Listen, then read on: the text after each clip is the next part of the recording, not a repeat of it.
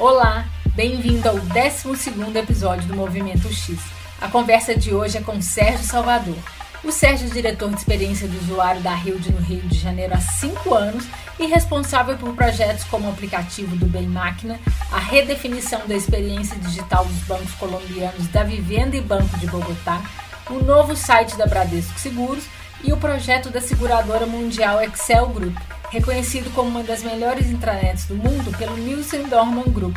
Nós falamos sobre sua trajetória profissional, o processo de UX da Hilde, sobre design antecipatório, machine learning, inteligência artificial, os desafios e oportunidades que esses temas trazem para a gente e muito mais. Mas antes disso, dois recados bem rápidos. A partir de agora, o podcast vai ser mensal para garantir a periodicidade dos episódios.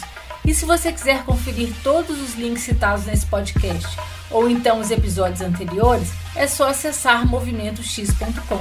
Então vamos lá, eu sou Isabela de Fátima e esse é o Movimento X.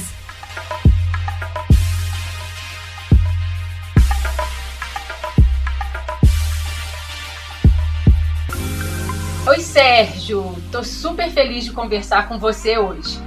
Muito obrigada pelo seu tempo e por fazer parte do Movimento X. Oi, Isabela, é um prazer estar aqui. É, eu, vou colocar logo, é um prazer estar fazendo o programa logo depois do Robson Santos. A gente pode falar um pouco mais sobre, sobre o Robson, né, porque ele faz parte da minha história com o X, mas para mim é um grande prazer estar fazendo esse podcast logo depois da, da, da edição do Robson. Foi muito bacana mesmo o episódio com ele.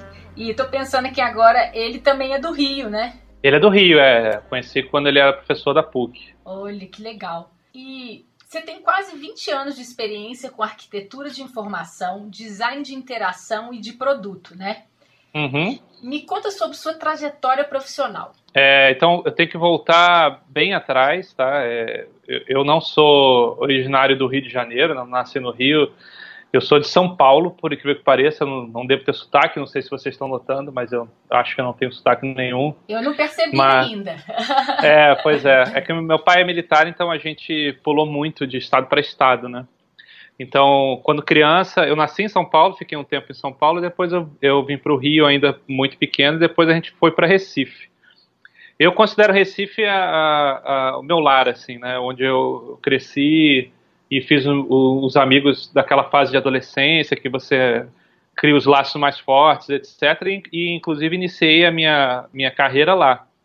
Então, para mim, Recife é uma cidade muito importante. Infelizmente, eu não estava lá na hora que aconteceu o boom do digital em Recife, né? Com o César. Eu estava lá no início quando o César começou, mas eu não estava muito envolvido com isso ainda. E, mas eu fiquei sentindo essa, essa esse arrependimento de não estar tá lá quando o Recife estourou como um polo de tecnologia, né? Mas voltando um pouco, então, é, eu, eu fui para Recife ainda com 6, 7 anos e eu fui, eu fiz o colégio militar, aquela educação muito formal, e eu tive a oportunidade na, na época do vestibular de fazer do, coisas bastante alinhadas. Vou te falar, é física, engenharia mecânica e design, né? São as, as, três coisas que, que eu estava interessado. Mas eu explico por quê. Porque eu, eu, eu acho que todo mundo gosta de desenhar. Quando é criança, né, toda, toda criança desenha, né? É, eu acho que as pessoas que, que hoje em dia têm algum talento para desenho são aquelas crianças que não pararam de desenhar. Então, eu era uma daquelas crianças que não parou de desenhar. Então, eu fiquei durante toda a minha a minha vida estudantil lá no colégio militar e depois em outro colégio civil, é, eu, eu, passava as aulas desenhando, era o meu jeito de focar na matéria que o professor estava passando, inclusive isso me dava certos problemas, né, que uhum. às vezes o professor achava que eu não estava é, prestando atenção na aula, e isso até hoje, na verdade, acontece. É, eu, em reuniões, etc., quando eu estou é, tentando me concentrar, eu acabo desenhando um pouco. Então, é, desenho sempre foi uma coisa muito forte na minha vida, né, e quando eu estava fazendo a escolha de que carreira seguir, é, essa parte do desenho ela falou muito forte. Então eu queria garantir que pelo menos eu tentasse isso, né? Então era uma época que você ainda podia fazer mais de uma faculdade federal. É, então eu federal não, desculpa, pública, né? É, você podia se matricular em mais de uma pública. E então eu, eu fiz os vestibulares, eu passei física e engenharia e e desenho industrial. e a desenho industrial foi na UFPE, é, a física foi na, na, Católica de lá, que é como se fosse a PUC aqui do Rio, né? E a outra na estadu, a engenharia mecânica na estadual.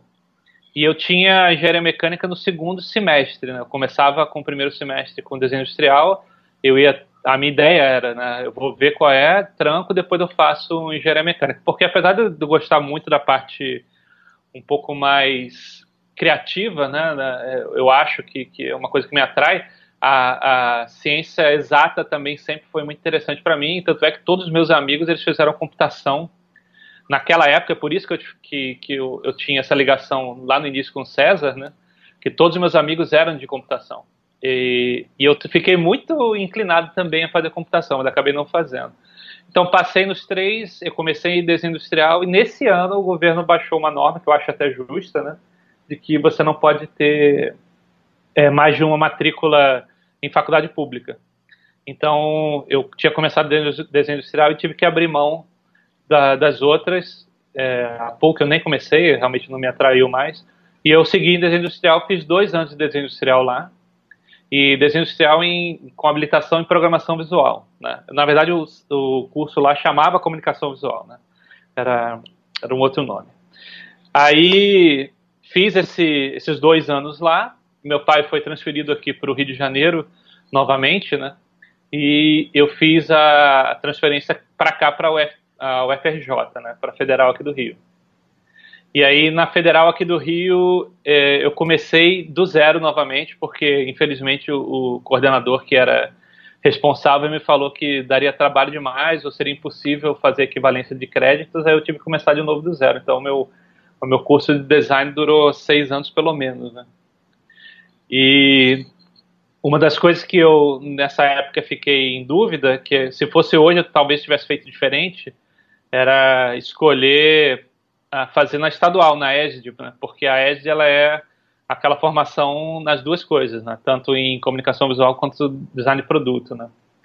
E eu acho que para o tipo de trabalho que nós fazemos hoje no digital, essa formação em design de produto ela faz falta, porque ela tem uma série de, uma série de skills que você aprende ali, é, que é o conceito de ergonomia, é, conceitos de construção de protótipo, que no mundo físico você pode transportar isso para o mundo digital facilmente, né?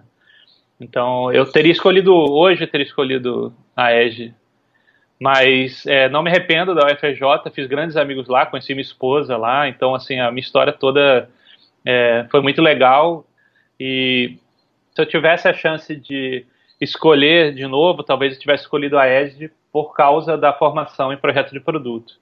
Né? Então, é, eu acredito que o projeto produto é, ela, lá é completo porque tem as duas formações. Né? O projeto produto ele tem conceitos, é, tem skills que você aprende desenhando produtos, que é o industrial design mesmo, né? uhum. que conceitos de ergonomia, conceitos é, de prototipação, que são conceitos que são facilmente transportados para o mundo do digital. Mas eu não me arrependo de nada é, de, ter assim faria diferente, faria, mas eu ganhei grandes amigos, é, conheci minha esposa na UFRJ e essa história é, foi muito bonita do jeito que ela foi, então não mudaria muita coisa. E que história legal mesmo, Sérgio. E você começou a trabalhar já com digital, é, com design de produto, interação, arquitetura de informação já na faculdade? Então, eu, eu, eu, sou, eu sou muito antigo, vamos dizer assim, né? Então, essa, essa história, na época que eu estava fazendo faculdade em Recife, meu primeiro emprego foi numa gráfica. Olha só. Então, eu tinha 15, é, tinha 15 16 anos, eu nem lembro mais a idade que eu tinha. É, acho que foi até antes de entrar na faculdade agora, porque eu entrei, eu entrei na faculdade muito, no, muito novo, entrei com 16, eu acho. E aí, esse emprego numa gráfica era de arte finalista, eu finalizava livros, eu fazia diagramação de livro. Então, é, era no início é, da, daquele momento onde a IBM tinha lançado uma máquina onde você conseguia imprimir o texto e você recortava esse texto, era impresso no papel branco, né? Você recortava esse texto e colava num papel mais durinho, né? um papel duplex, uhum.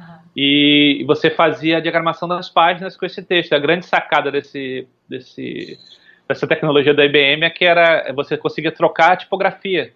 Então você conseguia mudar a família de fonte, coisa que é, antigamente ia dar trabalho demais. Essa parte digital eu comecei a me interessar muito por aí também. Eu sempre fui muito.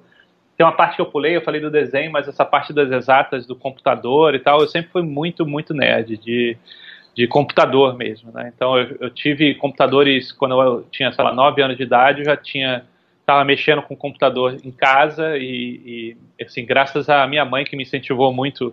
Meu pai não, não via muito futuro para isso, não. Mas aí minha mãe me incentivou muito, eu fiz um curso de Basic, aquela coisa bem no início do mundo de computadores, etc.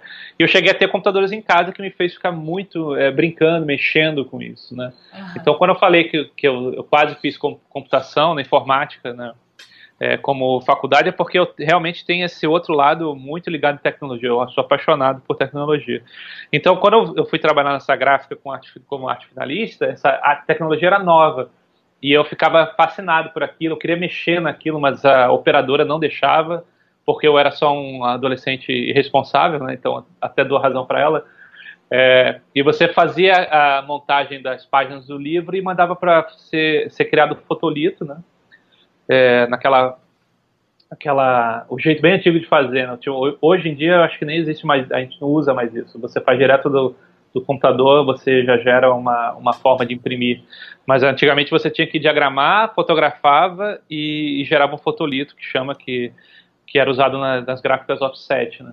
Uhum. Então, assim, eu sabia fazer arte final quando fui para a faculdade aqui no Rio e lá, lá em Recife, a gente ainda fazia é, arte final montando e colando as coisas, não existia computador. Né? Então, é, eu sou, eu sou da, da última geração que talvez não tenha tido computador como coisa corriqueira na sala de aula. Né?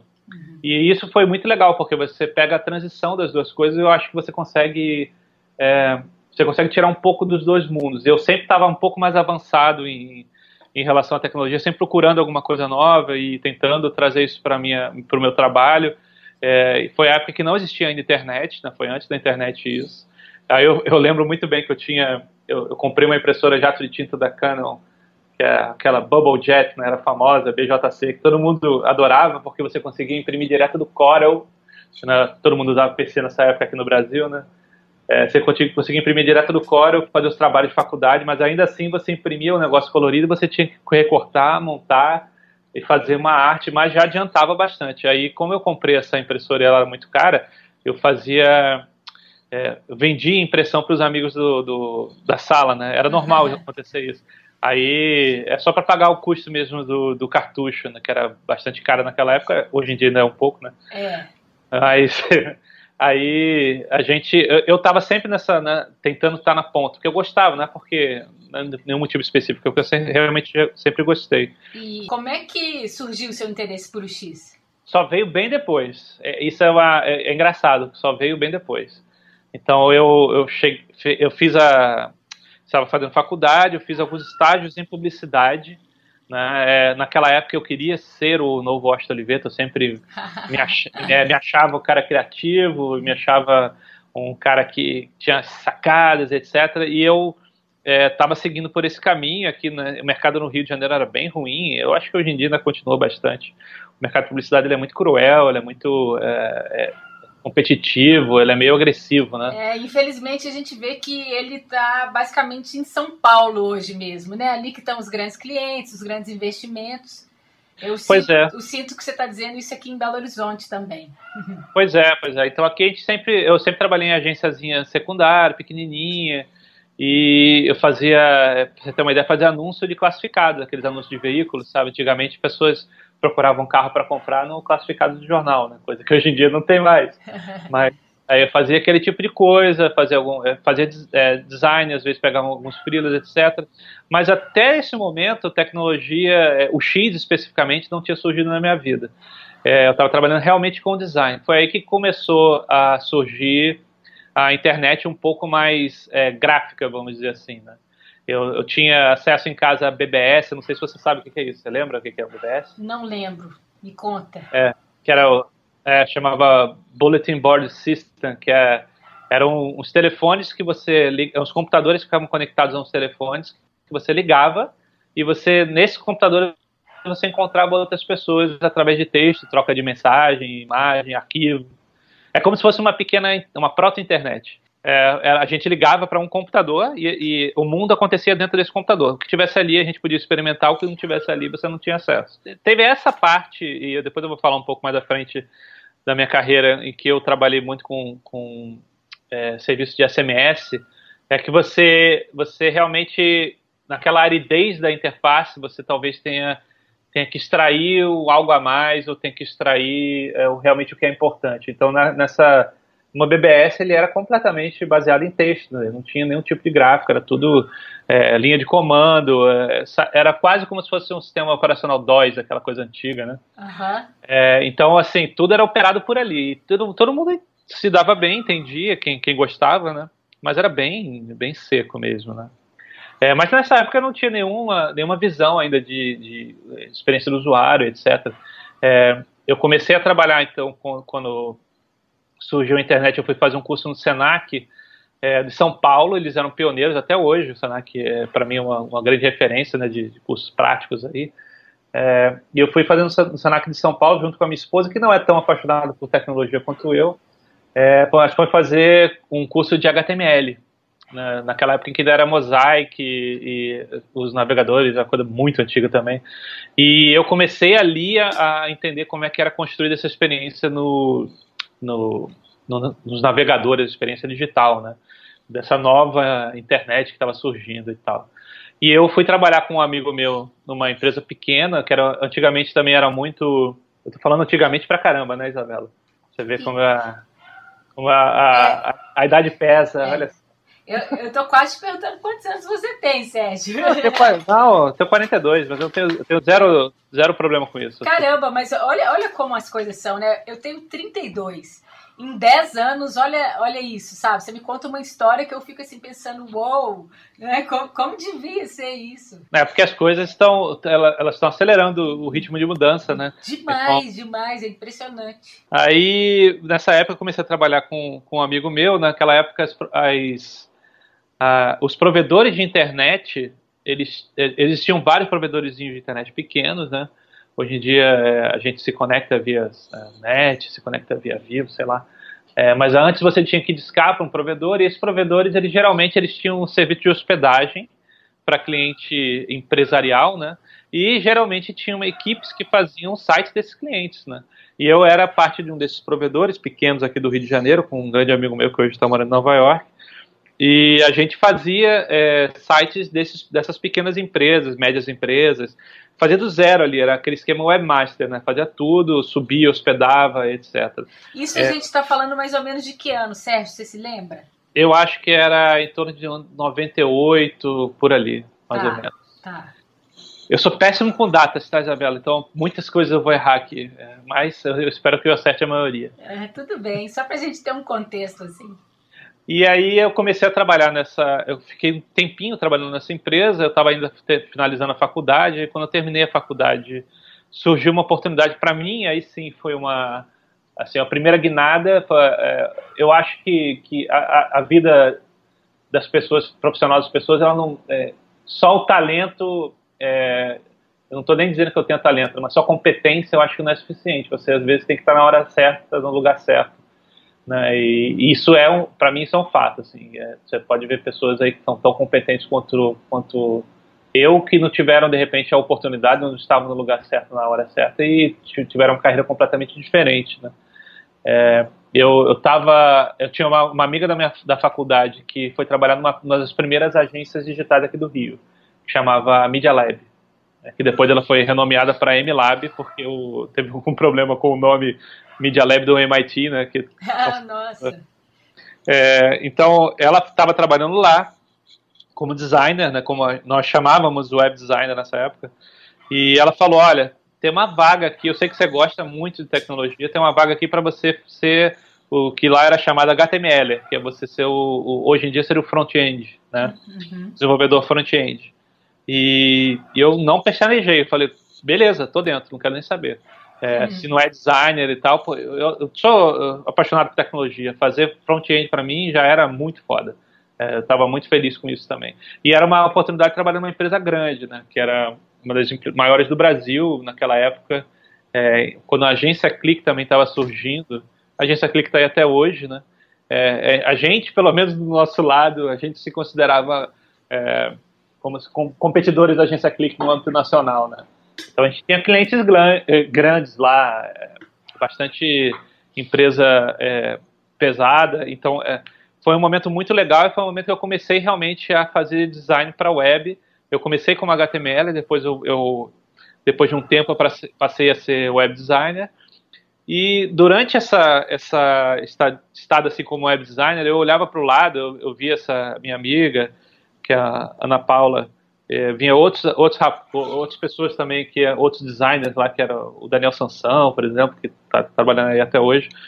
E eu olhava para o lado e falava: bom, eu não vou ser bom como eles nunca. Eu tinha essa certeza, porque a impressão que eu tinha é que eu não conseguia dar soluções é, ousadas ou visuais mais é, maneiras, né? Vamos dizer assim. E eu comecei a, pô, por, por que eu vou seguir minha carreira agora, né? Eu queria crescer aqui dentro e eu vi uma oportunidade de crescer como, como gerente de, como se fosse um gerente de projeto, que a gente chamava, que era coordenador, né? Que era o cara que era o chefe do núcleo de, de criação, né? Então, você, não, você coordenava o, o designer, o front-end, o atendimento e não é que você não é chefe, na verdade, você era só um, um facilitador, né? E fazia as coisas acontecerem. Eu me tornei então um coordenador é, e, assim, ok, é, é, era um trabalho legal, mas realmente não era muito é, satisfatório no ponto de vista criativo. Né? Você ficava um pouco away das, das, decisões, porque você não era responsável por tomar decisões mais do ponto de vista criativo. Né? E depois disso, aí, bom, acelerando um pouco a conversa, que já está ficando chato, é, a parte realmente que, que mudou quando eu estava na, na, na MLab agora é, foi quando a MLab ela passou, ela foi comprada por uma outra empresa mexicana chamada Neores, eu acho que até hoje ela existe também, né? E ela, é, ela atendia ela, clientes muito muito grandes, começou a ter um pouco uma pegada um pouquinho consultoria, né? É, de tecnologia e um cara que entrou na empresa, ele trouxe um conceito que para mim era completamente novo, que era arquitetura da informação. Então, assim, esse, nesse momento aí, foi meu primeiro contato com é, primeiro contato formal, digamos assim, né, com experiência do usuário e arquitetura de informação e etc. Uhum. Eu não conhecia nada antes e apesar de ter trabalhado já há vários anos com, com digital, né, é, foi o Danilo Medeiros que também está aí até hoje, é, mandando ver.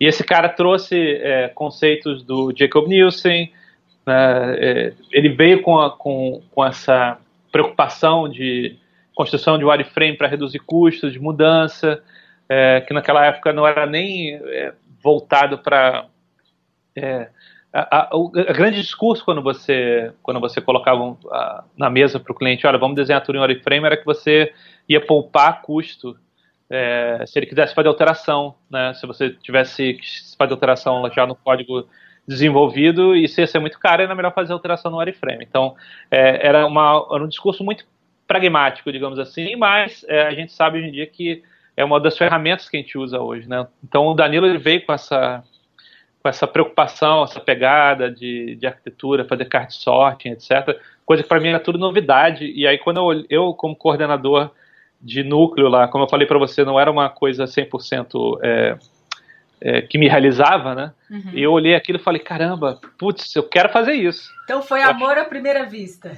Foi, eu olhei assim, cara, nossa, porque é, uma, uma das coisas que eu sempre considerei é que isso para mim, a experiência do usuário para mim é design, entendeu? Ela é design num nível muito mais abstrato. Você definir, é, por exemplo, a hierarquia de um site, a hierarquia de um sistema, é, você definir é, como é a relação dos elementos do, dentro desse, desse sistema, você definir esse tipo de coisa, para mim ainda é design é design num nível muito mais abstrato, mas é design, sabe? E isso me interessa demais, assim, essa, esse design dentro dessa abstração, né? Uhum. E aí a gente começou, ele fez uns cursinhos internos, né, para tentar formar uma equipe. Ele, ele saiu perguntando dentro da empresa quem é que tinha interesse de ser arquiteto da informação. Ele era o chefe dos arquitetos da informação.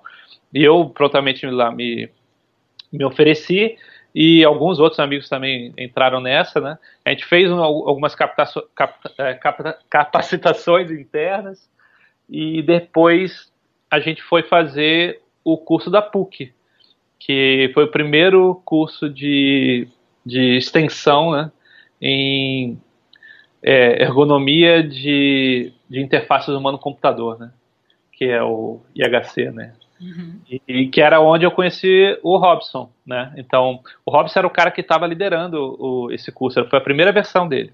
Olha só, que legal, é. Que, é, foi, que fantástico deve ter sido ter aula com ele. Foi assim, e foi, foi uma coisa muito foi muito é, reveladora, né? Aquela, todo aquele conhecimento lá que a gente não tinha a mínima noção que existia, que naquela época ainda não era, a informação não estava tão difundida ainda quanto é hoje em dia, né? Hoje em dia você tem a, a, a, por exemplo, ferramentas de busca naquela época não existia o Google, né? Então, hoje em dia eu realmente falo, se você quiser aprender alguma coisa, você e se você tiver acesso à internet, você consegue. Eu acho que isso é um fato.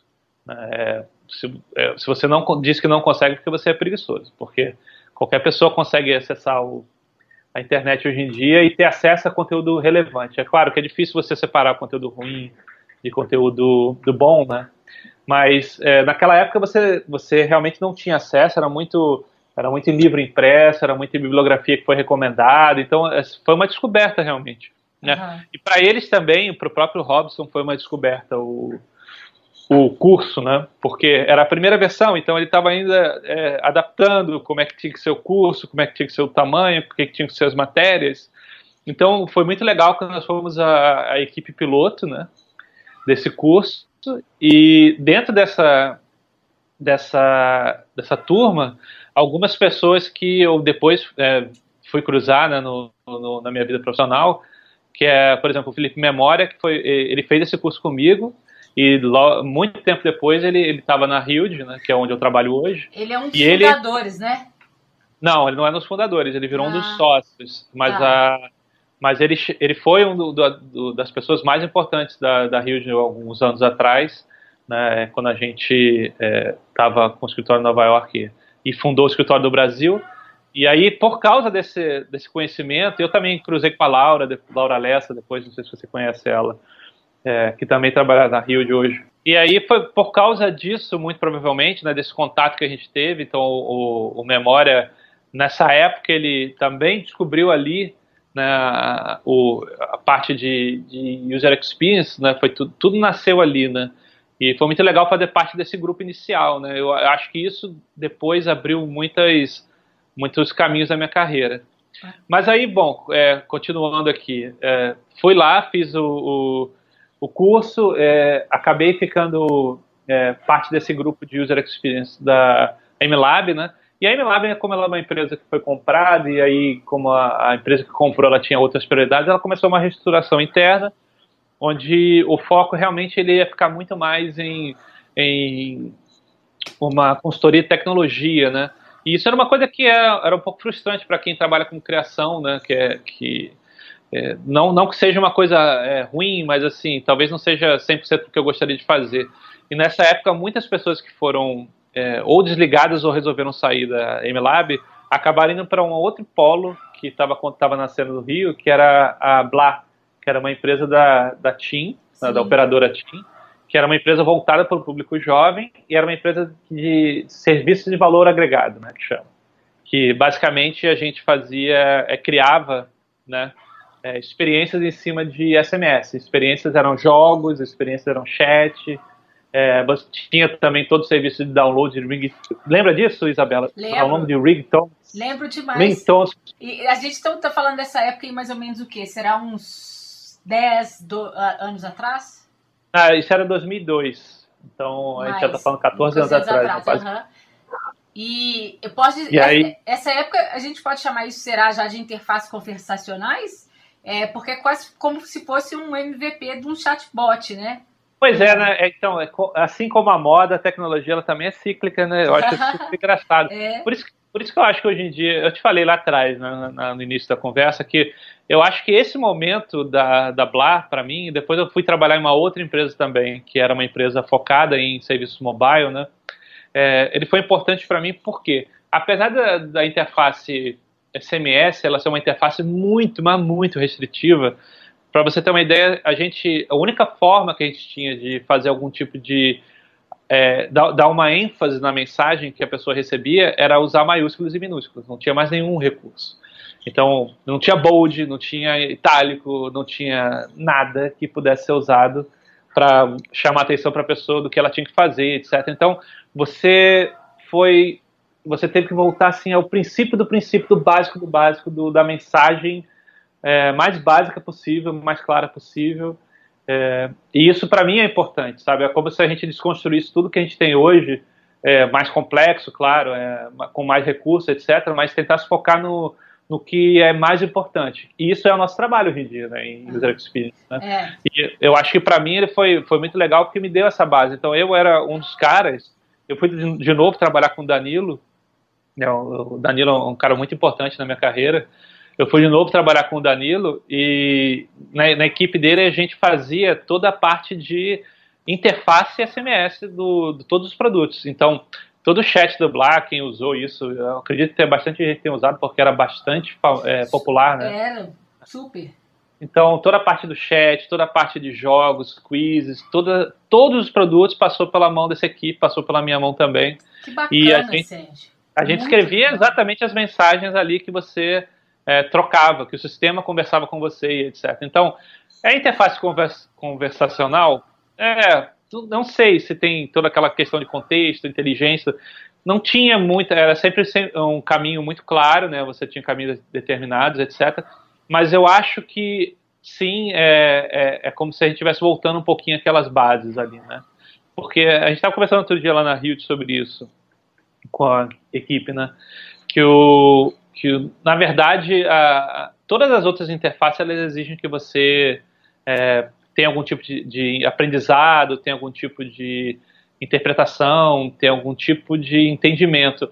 A, a interface mais natural possível seria a interface talvez falada, né? E em segundo lugar seria a interface escrita de uma conversa, né? Uhum. E seria basicamente uma troca de mensagem. Então, troca de mensagem você não precisa ensinar para ninguém, todo mundo sabe conversar. Então, eu acho que nesse ponto essa interface é, conversacional é muito interessante, porque ela tira completamente qualquer outro tipo de aprendizado que você precise é, ter de uma interface, por mais básica hoje em dia que seja, você pode considerar que todo mundo sabe usar a internet, todo mundo sabe olhar a página do Google, por exemplo, e entender que aquela caixinha, você escreve, você clica naquele botão e ele faz uma busca. Quase todo mundo na população hoje em dia é, já entende esse, esse, esse conceito, né? esse modelo de interação.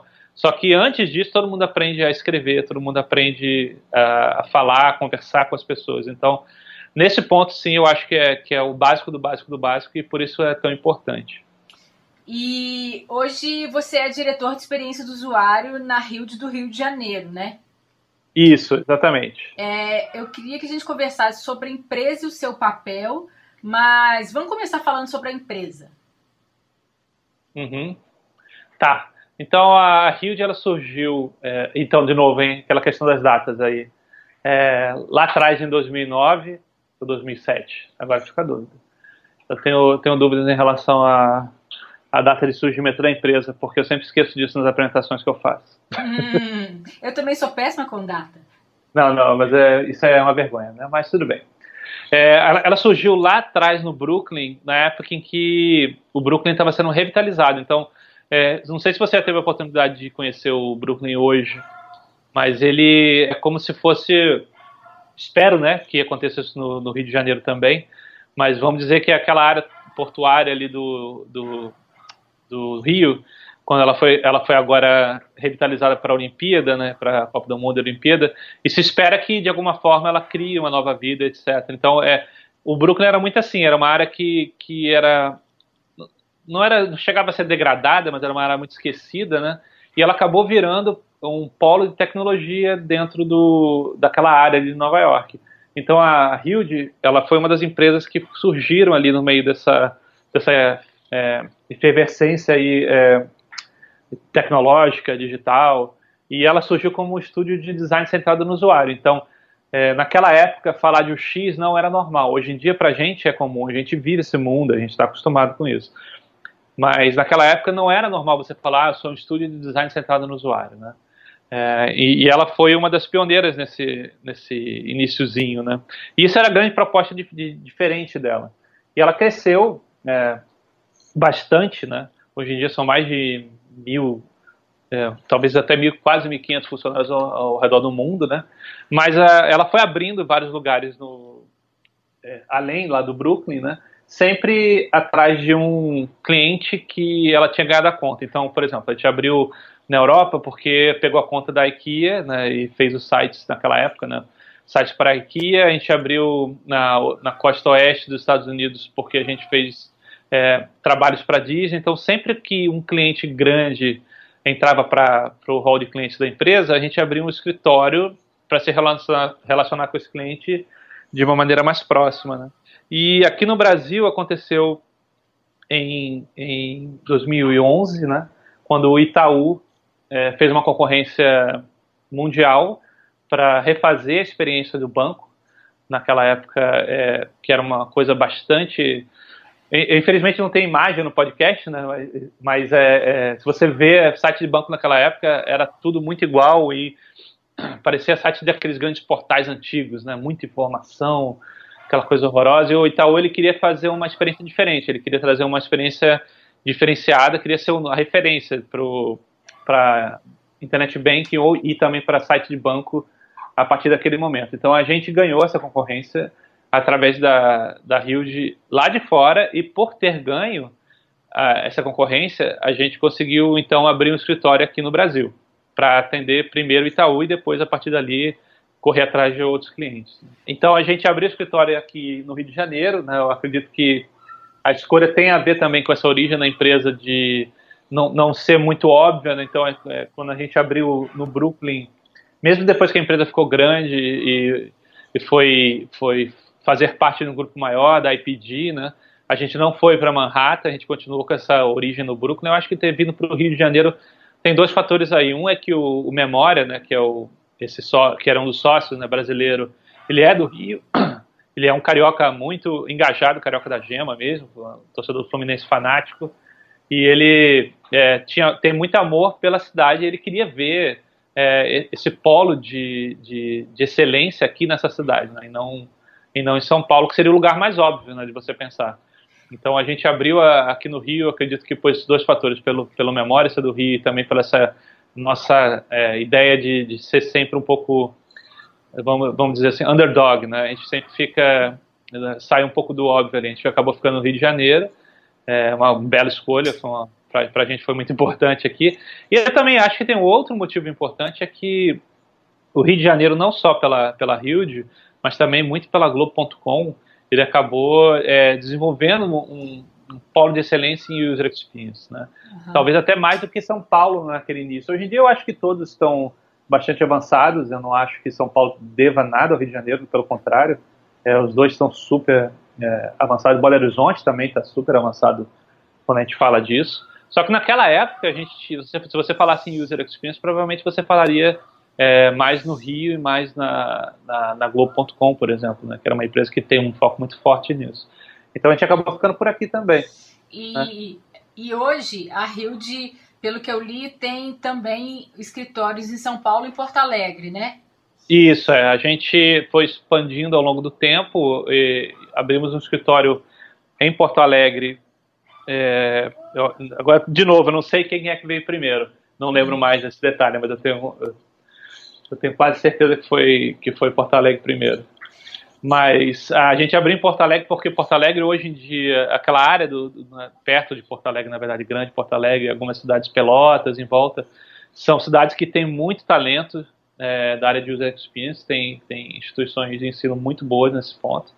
Então, e a gente tem os diretores da empresa hoje em dia, é, que é o Luciano Posada, ele é de Porto Alegre, ele mora lá, então ele toca o escritório de lá e, e o escritório tem muito foco em eh, captação de talentos, assim, né, que para a gente é super importante, porque, eh, sinceramente, eu acho que a gente, é, junto com as outras empresas que agora também fazem parte da, dessa, da área de user experience hoje em dia, né, eu acho que a gente meio que, que secou a fonte do Rio de Janeiro, sabe? Eu acho que a gente tem que começar a olhar para fora e olhar para a formação também de talento, é, do zero, etc. Então, Porto Alegre para a gente é, um, é, é, muito importante nesse ponto.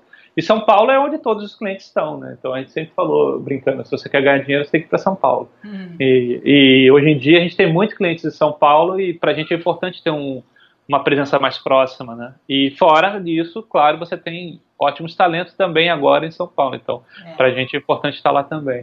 E voltando agora sobre o escritório do Rio, eu li uma matéria, se não me engano, de 2015, e nessa época a empresa tinha em torno de 80 pessoas dividida em quatro departamentos: estratégia, UX, design e tecnologia. Ainda é assim? É, nós estamos sempre em, digamos, procurando um jeito melhor de trabalhar, né? É, mas ainda assim, hoje em dia nós temos esses. Eu, eu não chamaria mais de áreas, a gente está meio numa. Está sempre procurando um jeito melhor de trabalhar. E para a gente, essa questão de separação por, por áreas, ela ela está começando a perder um pouco de importância, entendeu?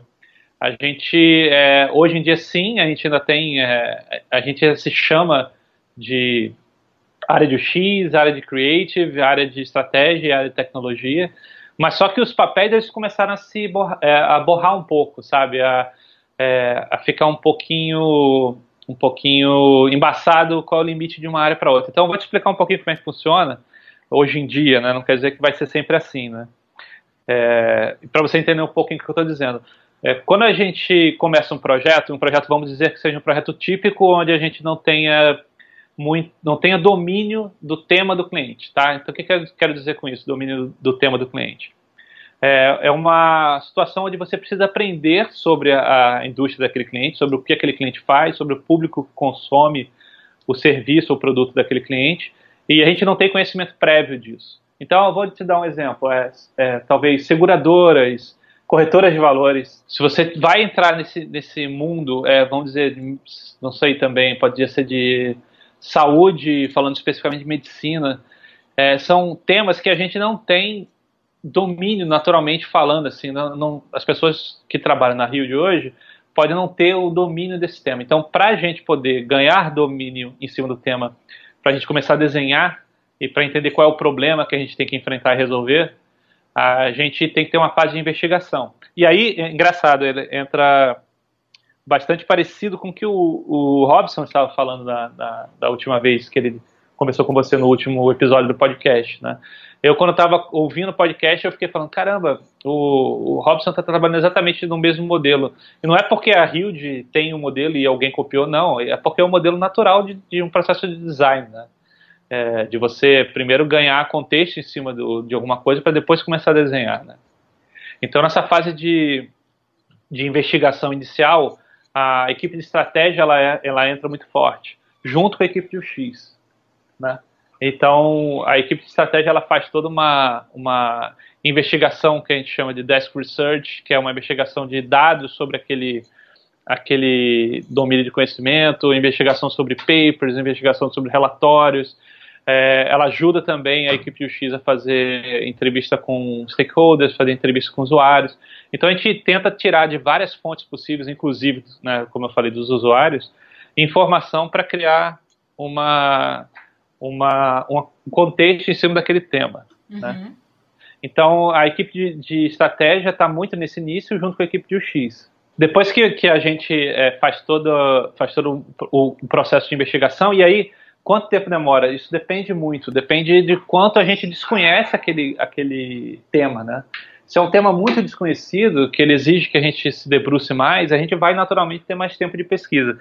Se é um tema que é muito óbvio, digamos assim, ou se a gente já tem bastante experiência, hoje em dia, por exemplo, a gente já tem bastante experiência sobre setor bancário. A gente já fez seis projetos diferentes do setor bancário recentemente, né? Desde a época que a gente criou aqui no, no no Brasil. Então a gente hoje em dia provavelmente faria uma investigação do setor bancário mais curtinha, uhum. porque é, profissionais já têm muito já tem muito conhecimento, né? Mas quando a gente não tem conhecimento, a gente pode fazer uma fase de investigação maior. Né? É, bom, então estratégia está junto com o X nessa fase. Depois que a gente passa para a fase, digamos assim, de design um pouco mais abstrato, que é a gente definir é, arquitetura da informação, é, definir metadados, definir toda, toda a parte de, de, de arquitetura de, mesmo, né, na, as bases da, do projeto, aí a equipe de UX ela entra mais forte. é, ainda pode ter ajuda de, de outras áreas, mas ela entra mais forte nessa fase. E quando a gente começa a falar em vou desenhar conceitos de produto, né, é, para aquele cliente, essa parte é onde a parte de creative entra junto com a equipe de UX. E então a gente meio que faz uma, uma ligação né, entre a parte de estratégia e a parte de, de creative que a gente chama, que é para materializar é, aquela solução, é, materializar a, a criação do, do produto digital, né? Então, nessa fase tem, tem então mais envolvimento na área de creative. Depois disso, quando a gente está chegando mais perto do, da, da, materialização final e mais real do produto, quando a gente quer colocar é, o produto com o código final de produção, ou quer construir o aplicativo efetivamente na linguagem do sistema operacional, ou quer fazer é, algum tipo de prototipação mais real, então a equipe de tecnologia está mais próxima da gente também. Então é como se fosse uma grande linha onde é, o trabalho. Isso é uma, da, uma das maneiras de trabalhar, tá? tá? É, que onde começa desde estratégia, o X, o X design, design tecnologia. Quando eu falo design é creative, né? Mas como estou te falando, Isabela, isso é uma, uma coisa que vem cada vez perdendo o, um pouco sentido, porque você tem, por exemplo, pessoas de UX que mandam muito bem em prototipação. É, você tem pessoas de, de, de design que conhecem bastante de arquitetura. Uhum. É, ou você tem uma pessoa de UX que conhece bastante de estratégia. Então, é, essas linhas, elas começaram a ficar um pouco, um pouco borradas, né? Uhum. Então, a gente, hoje em dia, a gente está mais focando não em áreas, mas em skills. Então, assim, os skills vão ser sempre, é, por enquanto, né, eles são muito divididos nessas áreas, né, estratégia, a, o X, é, design, creative design, e, e, tecnologia, mas isso não quer dizer que você é, para sempre vai fazer parte de uma área de UX ou vai fazer parte de uma, uma área de tecnologia. É, a tendência maior, acredito, é que as pessoas acabem acumulando skills e elas usam esses skills em fases específicas do projeto, entendeu? É, vamos falar agora um pouco mais sobre o seu papel na Hilde e aí a gente fala também da sua equipe. Hoje em dia eu não sou o único diretor de UX da, da Hilde aqui no Brasil. Ah, inclusive, engraçado, lá fora esse conceito, é, é, é, muito brasileiro esse conceito de que só existe uma pessoa é, direcionando a área, digamos assim, né? É, lá, lá fora no Brooklyn, por exemplo, a gente tem N diretores de vários skills diferentes, então não é uma, uma questão de é uma pessoa que manda, né? É, às vezes você tem várias pessoas tomando conta, até pelo tamanho da empresa, né? Então, aqui no Brasil, nós temos três diretores de User Experience, que é a Silvia Mello, que está em São Paulo, que ela entrou na empresa há pouco tempo, ela está com a gente há pouco tempo, né? É, mas ela já é bastante experiente nesse mercado, ela, tá, ela é bastante experiente no mercado de São Paulo, que é uma coisa que para a gente a gente tinha muito pouco domínio, né, muito pouco conhecimento, ela tem esse conhecimento, ela ajudou a trazer esse conhecimento para a gente. É, e tem a Laura Lessa, que está de licença maternidade agora, ela está com a filhinha dela, Isadora, mas ela não está é, trabalhando atualmente, né, ela, tá, ela vai voltar daqui a, daqui a pouquinho. Né. Então, é, nós três somos responsáveis pela, pela disciplina, vamos dizer assim, né, user experience no, na Hilde. E o que, que isso significa, né, você ser o diretor?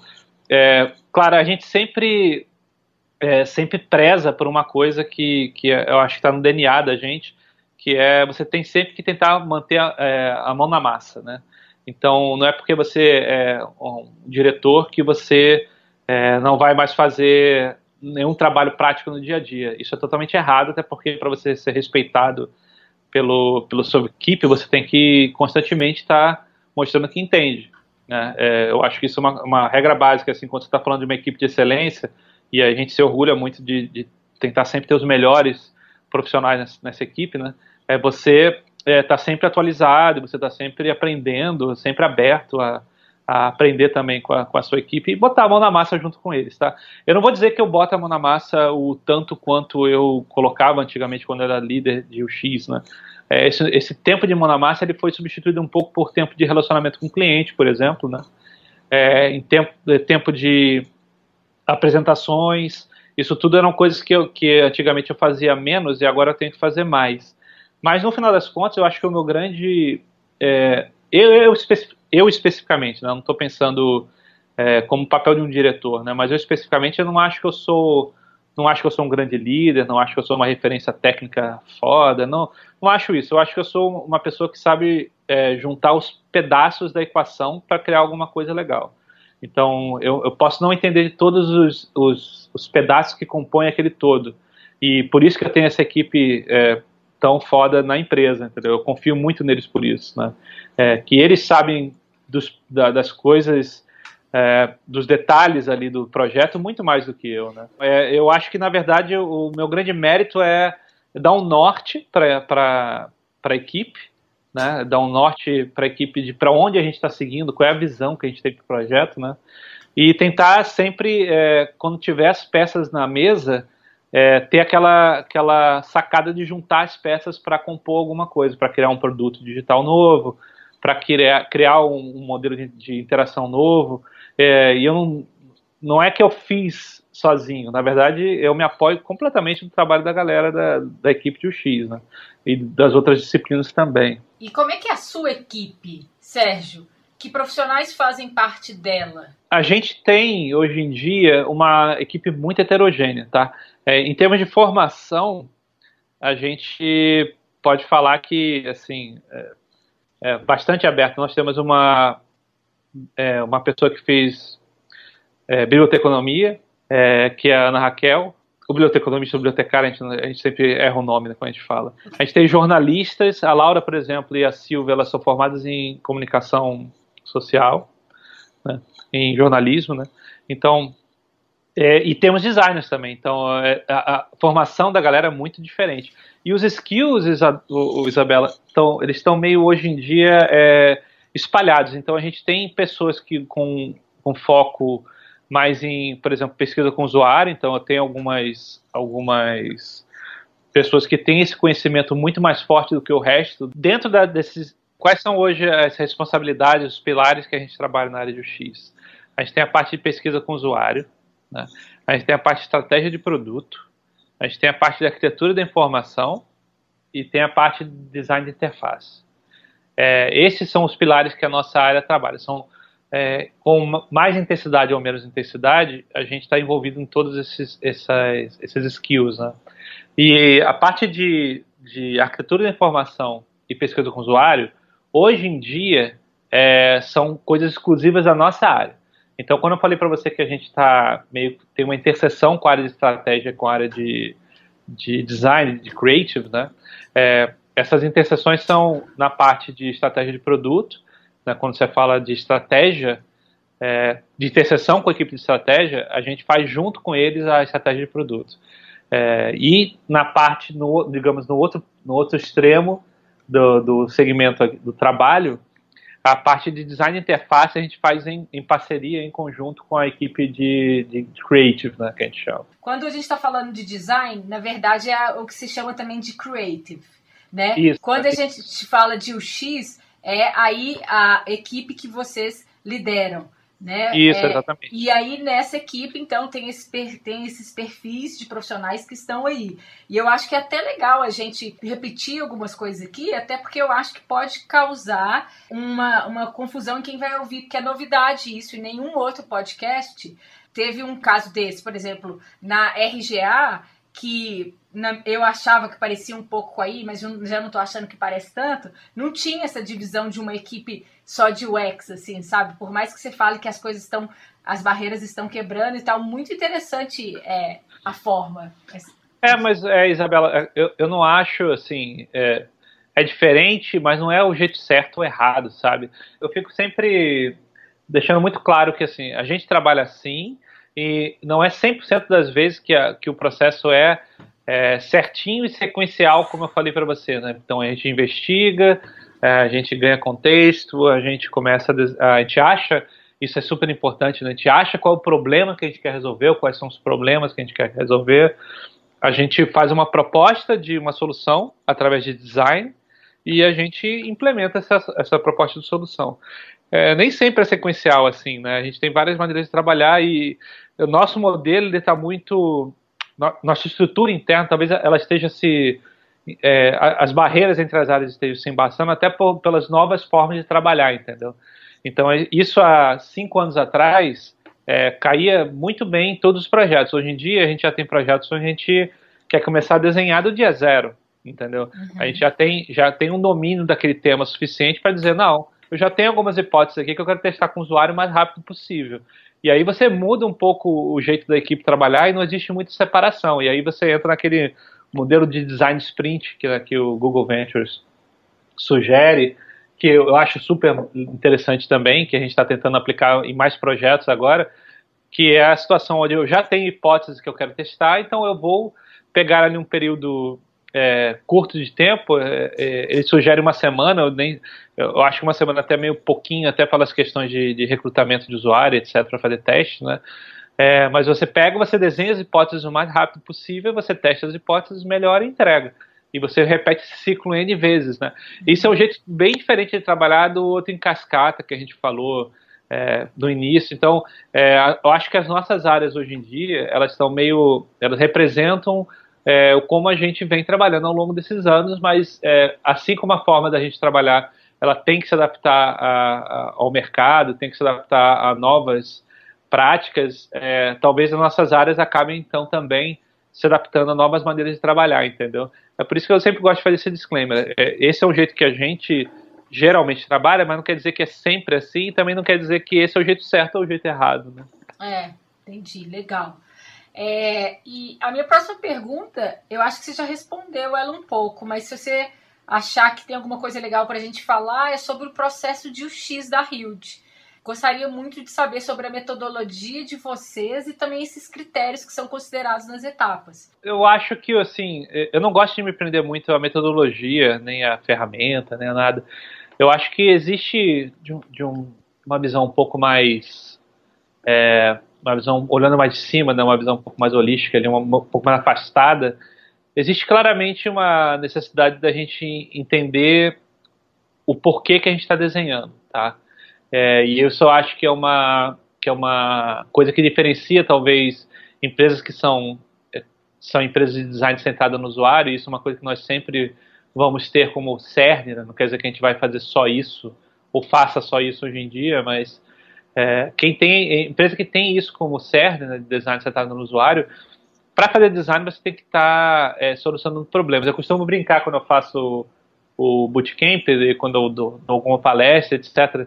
É, se você se você desenha por desenhar e você não tá não tem o objetivo de, de resolver nenhum problema, então você é artista, você não é designer. E não tem problema nenhum você ser artista. É, é só que design ele precisa ter um problema para solucionar. Entendeu? Então qualquer tipo de design, mesmo comunicação visual, que foi o que eu originalmente fiz, né, o design, é, design gráfico, digamos assim, é, mesmo quando você, fa você faz uma marca, é, não, é, não é puramente estético. Você tem outros fatores que estão por trás do puramente estético, né? Que estão tentando resolver um problema. Você está tentando se comunicar com um tipo de público, você está tentando passar um, um tipo de, de mensagem. Né? É, um cartaz, por exemplo, você, na, você precisa diagramá-lo de uma forma em que as informações que as pessoas precisam consumir nesse cartaz sejam facilmente detectáveis dentro da, da, do layout do cartaz. É, você tem que ter informações críticas que não podem ser é, descartadas no, no, no, layout do cartaz. É, de um evento, por exemplo, você tem que passar informação de onde é o evento, quando é o evento, que horas é o evento. É, é tem coisas que são, são importantes que não podem ser é, descartadas em prol da estética. Então, eu acredito que quando você faz é, design, você tem que resolver um problema. Né? É, o designer ele é feito para resolver problemas através nada de, de, uma comunicação visual, através de uma experiência, interação, etc. É, então, eu acho que existe uma, uma para mim existe uma visão muito clara, é, maior aí que é, beleza, é, qual é o problema desse cliente? Qual é o problema desse produto? Qual é o problema desse usuário? Né? É, e para descobrir isso, a gente faz N atividades, né?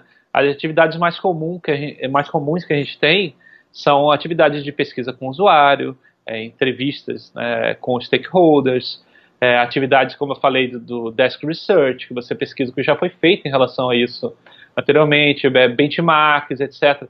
Então, são todas atividades que buscam te mostrar é, ou identificar uma oportunidade ou identificar um problema que aquele seu usuário está tendo, ou aquela empresa tem, que tem que ser resolvido através de design. Então, é, eu acho que, que quando a gente fica falando é, muito especificamente de ah, é, que tipo de é, metodologia que você usa, eu vou usar a metodologia que for mais aderente a, situação que eu tiver e ao grau de conhecimento que eu tenho daquele tema, entendeu? Entendi. E, e aí essa é a etapa que a gente conversou de entendimento, né? Que, Isso. Que é, é como se fosse a visão, você entender o que você vai fazer antes de começar a. Exatamente, é, exatamente. É você entender. É, é, para mim tem alguns objetivos, né? Você entender para quem você está desenhando, né? E quais são os problemas que aquela pessoa tem que você vai tentar resolver. Né? E um outro motivo muito importante de fazer esse tipo de pesquisa, e isso é uma coisa que eu venho falando bastante ultimamente também, é a questão da empatia. É você gerar empatia com o não só com o seu usuário, né, mas também com o seu cliente. Porque a gente adora, é, vamos, vamos ser bem honestos aqui, nós adoramos é, ficar criticando o cliente, que o cliente não entende nada, que o cliente não entendeu aquilo que você fez, e etc, etc, etc. Mas conforme você, você vai ganhando experiência né, nesse tipo de atividade, você começa a entender que, claro, tem, aquele, tem alguns clientes que realmente podem é, não, não fazer sentido nenhum e, e, e, e, você não consegue compreender, mas a maioria dos clientes eles têm uma agenda por trás, eles têm um, um motivo pelo qual ele não aceitou aquele seu argumento e você de primeira você não entendeu. Se você tiver exposto, e isso eu acho importante é, pra caramba, assim, não só é, o, o, líder do projeto está exposto, mas o resto da equipe de alguma forma está exposta, não o tempo todo, mas está exposta sim ao cliente gera algum tipo de empatia que vai, vai tornar mais fácil a equipe que está desenhando essas hipóteses para solucionar problemas, né? É, vai tornar mais fácil entender as reações desse cliente, entendeu? A mesma forma para mim é dos usuários, é você é, gerar empatia com os usuários. Essa parte dos usuários eu acho que a gente já está mais, todo mundo é, que trabalha nesse ramo já está um pouco mais é, convencido de que isso é importante, apesar de que a gente sempre é, tem aquela frustração quando faz um teste de usabilidade e a pessoa não clica onde você achou que ela tinha que clicar, não vê a informação que você uhum. pensou que ela veria, você fica com aquela frustração, meu Deus, que burro, não está fazendo esse negócio direito e tal. Mas você tem que ter muita humildade nessa hora, e isso eu acho que, que é extremamente importante para o designer de quando você está falando em user experience, né?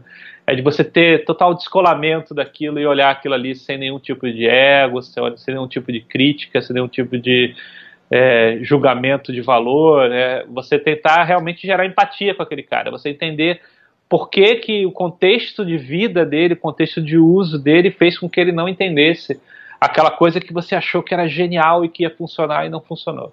Entendeu? Então, eu acho que é, essa fase de investigação é importante também para gerar empatia. Tá? É, que, que é uma coisa que tem sido batida bastante ultimamente, inclusive, eu tenho lido bastante sobre isso.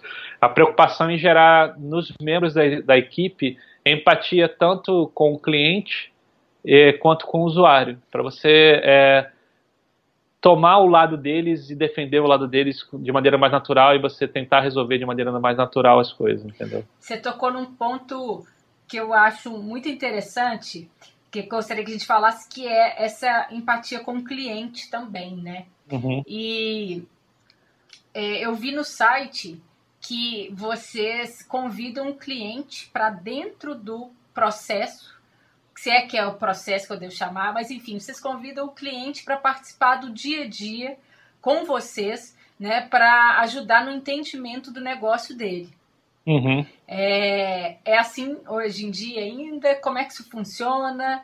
É... Isso, é, isso é uma coisa que a gente foi aprendendo com o tempo, na verdade. É que hoje em dia, uma da, um dos pilares que a gente até tem em apresentações quando a gente vai fazer é, concorrências ou vai fazer início de projeto, uma reunião de, reunião de kickoff com o cliente, etc. A gente fala, deixa muito claramente que a nossa filosofia são equipes pequenas, multidisciplinares. Então, quando eu falei para você que nossa equipe ela, ela tem as origens mais, né, mais diferentes ali, né? É, não só na nossa área de UX, mas também na, na, nas outras áreas. Então, é, a gente tenta, é, faz, tenta fazer com que a equipe é, tenha todos os componentes, o estrategista, o xista, o, o, o designer, da, da área de creative, o, o cara de tecnologia, o front-end developer, todos eles estejam envolvidos desde o início. É, é, uma coisa que a gente luta para. É difícil fazer isso sempre, porque o, é, questões de alocação e preço, do, de quanto, quanto fica o preço do projeto, mas é uma coisa que a gente luta para fazer. Então, é equipe multidisciplinares com o cliente como parceiro. Isso está escrito na nossa apresentação e é uma coisa que a gente tenta aplicar ao máximo, mas é uma coisa que a gente vem aprendendo como fazer. Eu sendo muito honesto com você, há algum tempo atrás, quando a empresa chegou no Brasil, e, de novo, maturidade no mercado brasileiro é completamente diferente da maturidade no mercado dos Estados Unidos, né? Então, não é tudo que funciona lá que vai funcionar automaticamente aqui. A gente teve um papel muito sério, é, não fomos os únicos, tá? É, mas eu acredito muito que a gente tenha sido um dos pioneiros é, para tentar mudar um pouco o, como os clientes compram esse tipo de atividade, como o cliente percebe esse tipo de atividade de trabalhos de, de user experience, tá? Então, né, quando a gente começou, não era fácil envolver o cliente é, o tempo todo. A gente tinha um modelo de trabalho que era muito mais parecido com uma agência de design tradicional ou uma agência de publicidade, onde você é, tinha pouco, alguns contatos com o cliente, você se, se digamos, você se, se refugiava na, na empresa passava é, um mês, dois meses criando coisas e chegava numa grande apresentação para eles. É, isso aqui é o que eu queria para você. Aqui nada, nada diferente do modelo tradicional que sempre existiu, né?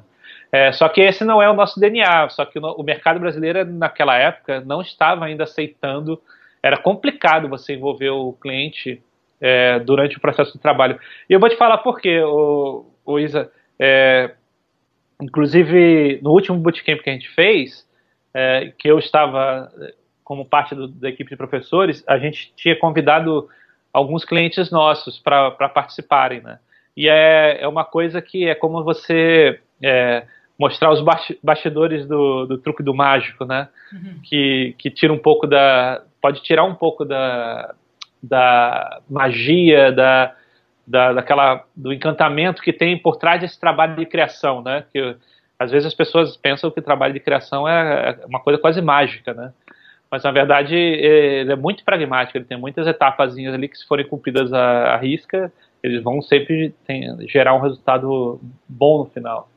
É, não tô, claro, não estou tirando aqui o fator é, inspiração, né? Mas a, pra, eu acho que o fator transpiração é muito, é, ele é muito colocado de lado. Eu acho que isso para gente está no nosso DNA, transpiração. Né? Você trabalhar duro, trabalhar, trabalhar, trabalhar e tem que ter também inspiração para levar além. Né? Mas voltando ali ao que eu estava falando, por que, que, que, a gente revela o truque do mágico ali. Quando a gente desenha, é, qualquer trabalho de designer é uma hipótese, tá? É, e eu falei isso também para o cliente lá durante esse bootcamp, que é, eu estou desenhando uma proposta de solução para um problema que eu identifiquei, tá? Essa proposta de solução, ela surgiu depois que eu testei 100 propostas de solução diferentes. Isso também está no nosso DNA, é, de desenhar, desenhar, desenhar exaustiva, exaustivamente, é, até que a, as, as melhores soluções realmente elas, elas persistem e vão até o final, né? É, mas ainda assim são hipóteses, por quê? Ela só vai ser uma solução de verdade a partir do momento que ela for colocada na mão do usuário, num contexto real de uso, e esse, essa solução vai resolver um problema do usuário. Tá? Então, trabalho de design é um trabalho que você trabalha com hipóteses, certo? certo. E, e todas as atividades que a gente faz, é por isso que eu, eu, eu não gosto de me prender muito à metodologia. Todas as atividades que a gente faz são atividades que elas tentam reduzir o risco de que essa hipótese não dê certo, né, esteja totalmente equivocada e não funcione. Como é que você faz isso? Por exemplo, ter uma equipe é, experiente. Se você tem uma equipe experiente na sua empresa, você tem uma equipe que tem menos risco de desenhar uma hipótese que vai falhar. Tá? O, o, risco ainda existe, mas o risco é menor do que se você pegasse pessoas que nunca tiveram experiência com aquele tipo de atividade. Né? Então, ter uma equipe experiente é um jeito de você reduzir é, o risco daquela hipótese dar errado. Um outro jeito de você reduzir o risco da hipótese de design estar errada é você fazer investigação, é você ganhar contexto, é você é, que você chamou da, da fase de entendimento. Ou seja, é, eu, para poder começar a desenhar, eu preciso entender mais sobre o negócio do meu cliente, eu preciso entender mais sobre como o usuário interage com isso, como ele consome isso, como ele usa isso no dia a dia. E a partir do momento que você aprende isso, quando você vai desenhar a sua hipótese de solução, ela já vai ter um pouco menos de risco de dar errado, porque você já aprendeu bastante coisa antes que reduz esse risco. Mais um jeito de você reduzir risco é você fazer teste com o usuário. Então, eu pego, desenho essa hipótese, e antes dessa hipótese ser, seguir em frente no, no processo de, normal né, de trabalho e ser implementada, etc., eu faço testes com protótipos, por exemplo. Então, eu crio protótipos de alta fidelidade e testes com usuário em situação real e coloco é, isso à prova, aquela hipótese à prova na mão de pessoas que realmente vão usar aquilo. Beleza, aprendi com aquilo, é, talvez eu gere alguns, a, alguns ajustes, talvez eu invalide completamente a hipótese, mas eu vou gerar aprendizado né, e eu vou aplicar esse aprendizado na minha hipótese para que ela agora tenha um risco ainda menor de que ela esteja errada. E aí, na hora que você coloca é, na mão do usuário finalmente isso, você ainda pode ter toda uma parte, que é uma parte que a gente é, briga muito hoje para fazer, mais uma vez o mercado é, está começando a aceitar isso agora, é difícil, é de você fazer toda a parte de acompanhamento de métricas, de evolução do produto. Então, é, eu coloquei a minha hipótese no ar, então eu, tenho, eu fiz todas essas atividades para reduzir o risco de que aquela hipótese de design esteja errada, e eu vou realmente, agora que ela está na mão do usuário em situação real de uso, medir e acompanhar para ter certeza de que ela está performando como deveria. E, de novo, eu vou aprender e eu vou a, aplicar esse aprendizado em cima da minha solução de design para que ela seja ainda melhor numa segunda versão, por exemplo. Né? Então, quando você fala para o cliente, voltando lá atrás, por que ele está falando isso, né? É, ter o cliente como parceiro. Você chega para um cliente que pagou é, algumas cifras grandes para ter a, a, a Hilde como, como a empresa de design deles, né?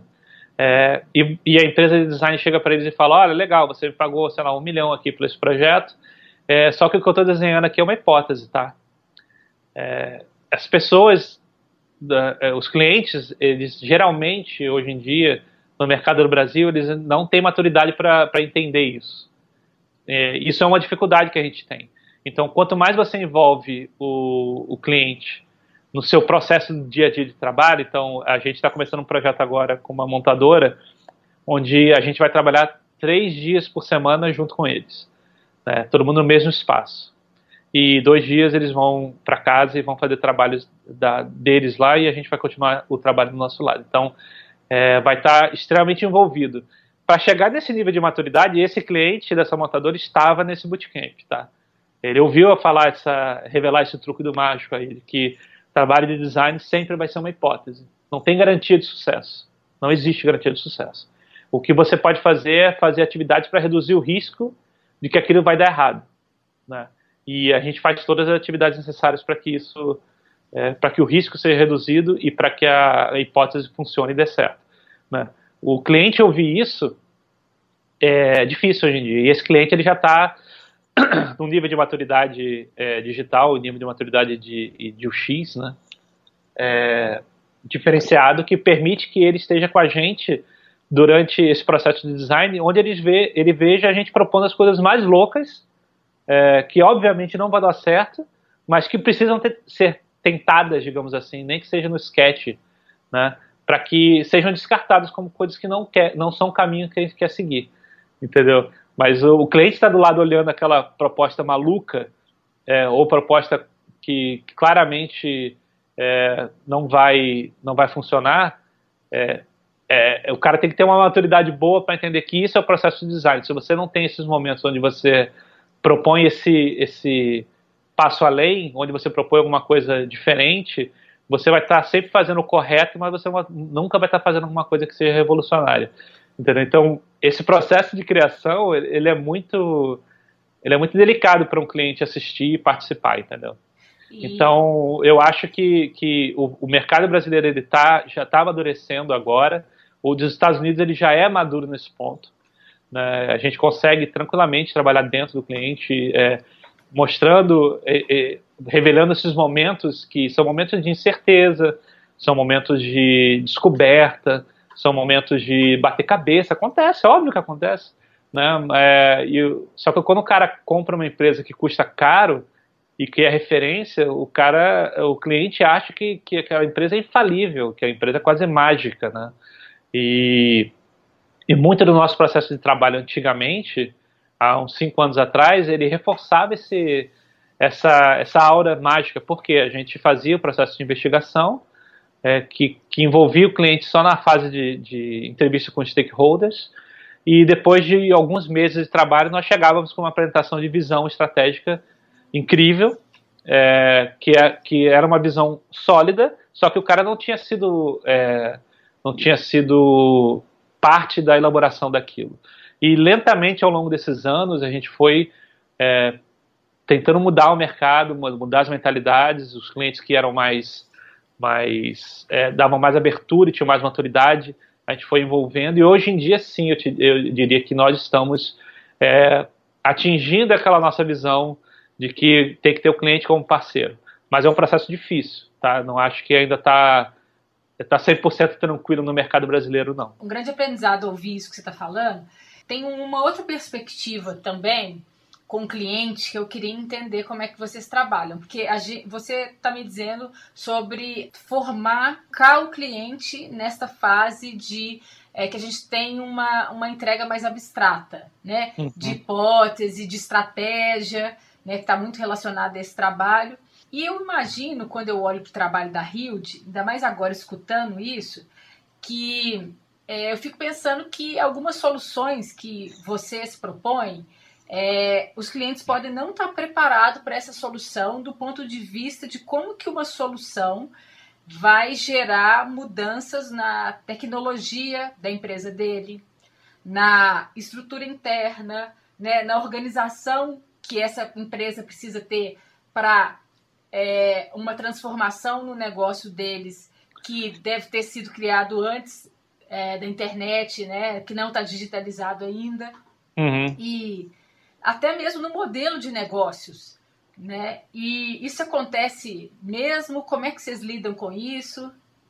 Na verdade, Isabela, isso é, um, é acaba sendo uma faca de dois gumes, assim. É, algumas vezes isso, isso acaba sendo um fardo que, que a empresa tem que trabalhar, tem que carregar pela fama que ela tem. Então a, a empresa tem uma fama e é uma fama é, justificada de entregar soluções inovadoras, de entregar experiências diferenciadas. É, só que às vezes para resolver o problema daquele cara, você precisa de alguma coisa é, careta precisa de alguma coisa que seja pragmática, né? não seja revolucionária. Então, a gente não, não pode ter sempre a obrigação de revolucionar. É, isso é um problema porque quando eles contratam a Hilde, eles esperam que haja uma revolução. É, eles esperam que, que, que venha uma coisa de outro mundo. Então, eu já passei por situações é, de apresentar trabalho para cliente, onde o cliente, é, ao final da apresentação longa de duas horas, mostrando a eh, visão estratégica, etc., é, o cliente é, fica com aquela sensação de, pô, mas é só isso? É isso? É tão simples quanto isso? E às vezes é, e agora é, a gente pode estar tá, tá refém dessa, dessa imagem que se cria em torno do trabalho de design, não só da gente, como de outras agências com o mesmo perfil, o mesmo tamanho, né? É, de ser uma coisa sempre mirabolante. Eu acho que isso não é o, o nosso papel, inclusive, sabe? É, eu acho que, que uma, uma, uma solução inovadora, isso é uma coisa que um camarada que trabalhou comigo, José Mando Sobral, que é, hoje em dia ele é um empreendedor está morando em São Paulo, também é lá de Recife ele, mas mora em São Paulo, tem uma, uma, uma startup de colaboração dentro do, das cidades, para que os cidadãos possam colaborar com a com com o governo para melhorar a vida da cidade, etc. E ele, ele sempre ele falava essa frase que para mim é uma, foi uma frase que veio, do, se eu não me engano, do, do cara da Dell, que fundou a Dell, que falava que para inovação é, é, você colocar o negócio funcionando na mão do cara, na mão do, do usuário. Isso para mim é inovação. Né? Porque se, eu, posso é, criar várias ideias mirabolantes, incríveis no papel, que ou elas não, não, não vão ser possíveis de ser implementadas porque não existe a tecnologia para isso, ou porque o legado da empresa é, que, que vai receber essa solução não permite. Então, quando, na hora que você faz um processo de, de criação, de design, onde você é, desconsidera, por exemplo, é, o que você falou, né, de o quanto que, aquele, que aquela solução ela vai ter de impacto cultural na empresa, de mudança cultural, o quanto que aquela solução ela vai ter é, de impacto tecnológico e de inviabilidade tecnológica dentro daquela empresa, é, se você fizer um trabalho de design desconsiderando esses aspectos, você está falhando, entendeu? É, eu acho que muito mais importante do que ser um trabalho mirabolante e, e uma, uma, interação holográfica, sensorial, incrível, é ele resolver o problema dentro do prazo que foi proposto e está na mão do usuário, entendeu? E mais e mais eu fico me, é, me convencendo disso, assim. Eu acho que, que a gente é, sim, tem que ter sempre aquela ambição de dar o passo além, de você trazer aquela coisa que ninguém trouxe, trazer aquela coisa que surpreenda, trazer aquela coisa que apaixone. Isso é tem muito a ver com, com o nosso lema né, da Rio, que é make, é, make things people love, é, fazer coisas que as pessoas amam. É, só que, é, para mim, isso é, trabalho de design é trabalho com restrição. Você tem sim que tentar trazer tudo isso mas dentro das restrições da realidade daquele projeto. Né? Então, é, uma coisa que eu cada vez mais tenho aversão é, é, é, ficar pensando em trabalhos que a gente possa estar fazendo que, por a, porventura, venham a ser engavetados porque não foi, não foi possível implementar, é, porque ia mudar demais a cultura da empresa, é, porque ia, é, não sei, porque tinha alguma restrição que de repente a gente pode não ter levado em conta na hora de desenhar e a gente fez um trabalho que não é viável. Isso para mim é inaceitável, sabe? Eu acho que que o nosso trabalho ele é ele envolve sim você dar o passo além, você levar para o próximo nível, você subir o degrau. É, isso é nosso trabalho sim. É, só que ao mesmo tempo a gente tem um compromisso com a com a concretização daquela solução, daquele design, entendeu? É, eu acho que isso não, não pode ser nunca desconsiderado no projeto. Eu acho que se a empresa tem é, dificuldades, por exemplo, de mudança cultural, a gente está numa posição, a empresa, a Rio, está numa posição onde ela, é, ela pode ajudar é, o cliente a se transformar culturalmente, entendeu? Uhum. E aí é, isso ser como isso ser um dos pilares daquela solução é, de design, aquela solução de produto, aquela solução de experiência, é, você colocar como pilar que é, deve haver uma mudança cultural e isso é, é importante para a sobrevivência da empresa, para conquista de novos é, de novos mercados para aquela empresa específica, para aquele cliente específico, né? E a gente colaborar com ele nesse ponto. Nós temos condições de fazer isso também. Então a gente pode. Que legal é, isso. É, a gente pode sentar com eles e, e, e tentar fazer um plano para viabilizar a mudança cultural que seria um empecilho para que aquela solução de design ou aquela solução de produto existisse. A gente vai colaborar com ele para que ele consiga realizar essa transformação cultural, porque Aí, nesse, né, em casos como esse, e a gente está fazendo um, um, trabalho agora para um banco da, da República Dominicana, que in, inclui sim é, pensar nessa transformação cultural dentro da empresa. Que legal. Eles querem, que eles legal. querem ser uma empresa, eles querem ser uma empresa digital, eles querem ser uma empresa que pense o digital, que viva o digital, que viva user experience. Então, para a gente é importante que a nossa estratégia, além de um grande produto, além de um grande design, além de uma grande experiência, ela também inclua uma, uma forma de como a empresa vai se transformar internamente. Claro, isso depende, no final das contas, isso depende da empresa querer fazer isso ou não, mas nós vamos dar os caminhos, o caminho das pedras e nós vamos estar lá do lado deles para tentar é, fazer com que isso aconteça. Agora, é, ignorar isso, eu acho que hoje em dia é completamente inaceitável, você jogar dinheiro fora, sabe? É. Eu acho que, que a gente é uma coisa que eu, pelo menos, é, pra, pela minha filosofia e pela filosofia da Hilde, a gente não faz, não deve fazer esse tipo de coisa. Muito bacana conhecer um pouco mais de como vocês trabalham. E você está há cerca de cinco anos na Hilde, né? Eu fiz cinco anos agora no início de outubro. Qual que é a diferença entre as demandas dos clientes de hoje e de quando você começou? Eu acho que, que ela cai. A gente acabou de falar sobre mudança cultural, por exemplo, né? Que é, que é uma das peças de uma solução maior, né? É, eu acho que, que é esse tipo de coisa que hoje em dia é esperado que naquela época não era. Né? Eu acho que naquela época é, era muito. É, vamos desenhar a interface, é, vamos, fazer o vamos fazer o teste de usabilidade é, e vamos entregar a solução na mão do cara e tá, tá, tá tudo beleza. Eu acho que o, o mercado evoluiu de uma maneira, e assim, ouso dizer até, o X está caminhando para se tornar uma commodity, digamos assim. Por quê? Todo mundo já percebeu a importância um X. Tanto é, por exemplo, que esse, esse banco da, da, da República Dominicana, que é um banco super tradicional de lá, ele teve esse, internamente, ele teve esse estalo é, de que ele precisava abraçar isso para poder vencer, para poder continuar crescendo, etc. Então, o X hoje em dia, ele está. Eu não estou dizendo que todo mundo faz bem, tá, Isabela? Mas a preocupação de que, que o X tem que ser bem feito, eu acho que ela já está quase se tornando uma coisa ubíqua no mercado. Principalmente no mercado lá de fora. No mercado lá de fora já é com certeza. Aqui no Brasil está caminhando para isso. E aí eu começo a ver que, a, que os clientes de hoje, é, principalmente os clientes mais maduros, eles não esperam só isso. É, então, a gente tem que.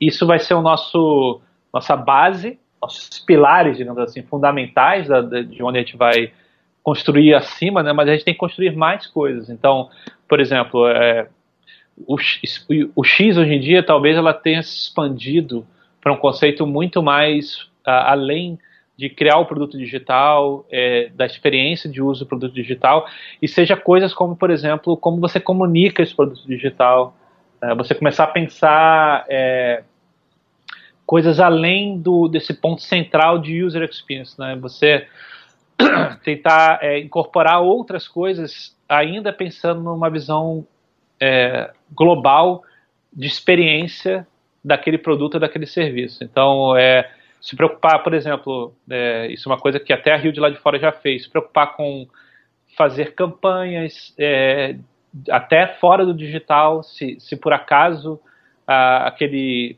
aquele produto ou serviço exija que isso aconteça.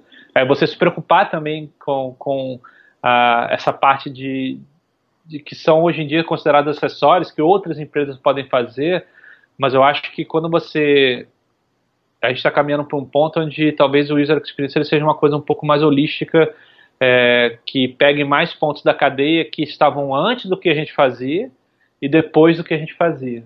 Né? Então eu acho que, que esse tipo de preocupação ele tem que começar a surgir, ela, ela, tem que começar a surgir, porque o X daqui a algum tempo ela vai começar a ser apenas o, o, o assim o, o, mínimo necessário, entendeu? É, o, pelo menos o que a gente fazia fazia até há pouco tempo atrás, né? Todo mundo vai entender que é importante. Você vai ter muitas pessoas no mercado que, que conseguem fazer aquilo com um determinado grau de qualidade e você tem que começar a, pensar, então, quais são as próximas coisas que você vai agregar dessa experiência, é, olhando numa coisa, uma forma mais holística, entendeu? Então, é uma outra coisa que eu vejo extremamente importante, é, que eu acho que, que vai ser uma tendência daqui para frente. Você falou de interface conversacional, né? É, e isso exige é, muita, muita inteligência artificial, né? É, não, talvez, inteligência artificial no sentido de uma consciência, mas sim, inteligência artificial no sentido de aprender com, com o contexto do usuário e responder a coisa certa no contexto certo do usuário. É, esse tipo de, de, de, preocupação ele vai começar a fazer parte do nosso mundo. E isso é uma, um dos, da, uma das palestras que, que a gente vem fazendo sobre design antecipatório, que eu acho que vai começar a fazer parte desse, desse nosso, desse nosso é, nossa coleção de ferramentas, assim, né, de é. coisas que a gente vai ter que se preocupar, né? Eu queria aproveitar que você já tocou nesse tema de design antecipatório. Uhum. É, eu vi que vocês estão produzindo vários materiais sobre isso, tem uma palestra sua sobre isso. Eu acho uhum. que é uhum. um tema super interessante. Eu queria que a gente falasse um pouco sobre ele e também é, de que como que esse tema ele está mudando essa definição de uma boa experiência do usuário para produtos e serviços digitais. Então, o, o conceito do design antecipatório ele é diferente do, do conceito de do, design que a gente que a gente hoje aplica, né, que a gente hoje é, implementa, cria, é, porque o design, como eu falei N vezes durante essa conversa, o design ele resolve um, é, tenta sempre resolver um problema, né? É, mas na verdade o, design antecipatório ele tenta vir um passo além e tenta resolver o problema antes que o usuário tenha noção que aquele problema tem que ser resolvido. Então hoje em dia a gente cria interfaces, cria produtos que permitem uma pessoa resolver os seus problemas de maneira mais fácil possível, digamos assim, né? Uma interface fácil de entender, fácil de usar, que esteja sempre disponível. É, isso são as bases do user experience de hoje, digamos. E, e isso, é, com o design antecipatório, isso é, é levado para um nível além, porque antes da pessoa precisar resolver o problema, o design antecipatório tentou, é, espero que com sucesso, né, é, resolver o problema para que o usuário não tenha que se preocupar. É, então, é, ele é como se ele tentasse tirar uma carga é, de decisão ali do usuário de, é, por exemplo, vou dar um exemplo muito, muito básico, né, daqueles aparelhinhos, aqueles botões né, do, da Amazon, se não me engano, se chama Amazon Dash. Dash Button. São, Dash Button, exatamente. É, que são botões que eles têm uma função específica. Eles são, eles são uns devicezinhos, né, uns aparelhinhos, que você cola dentro da sua casa, em qualquer lugar que você queira, e geralmente, é, pelo propósito dele, você vai colar ele perto do produto que, que ele está atuando. Então, por exemplo, vamos dar o um exemplo de é, sabão em pó, né, para lavar roupa. Né? que é o exemplo até que a gente usa na, na apresentação, né? É, na, dentro da Amazon, uma marca de sabão em pó, ela fez uma parceria com a Amazon e ela meio que patrocina, digamos assim, né?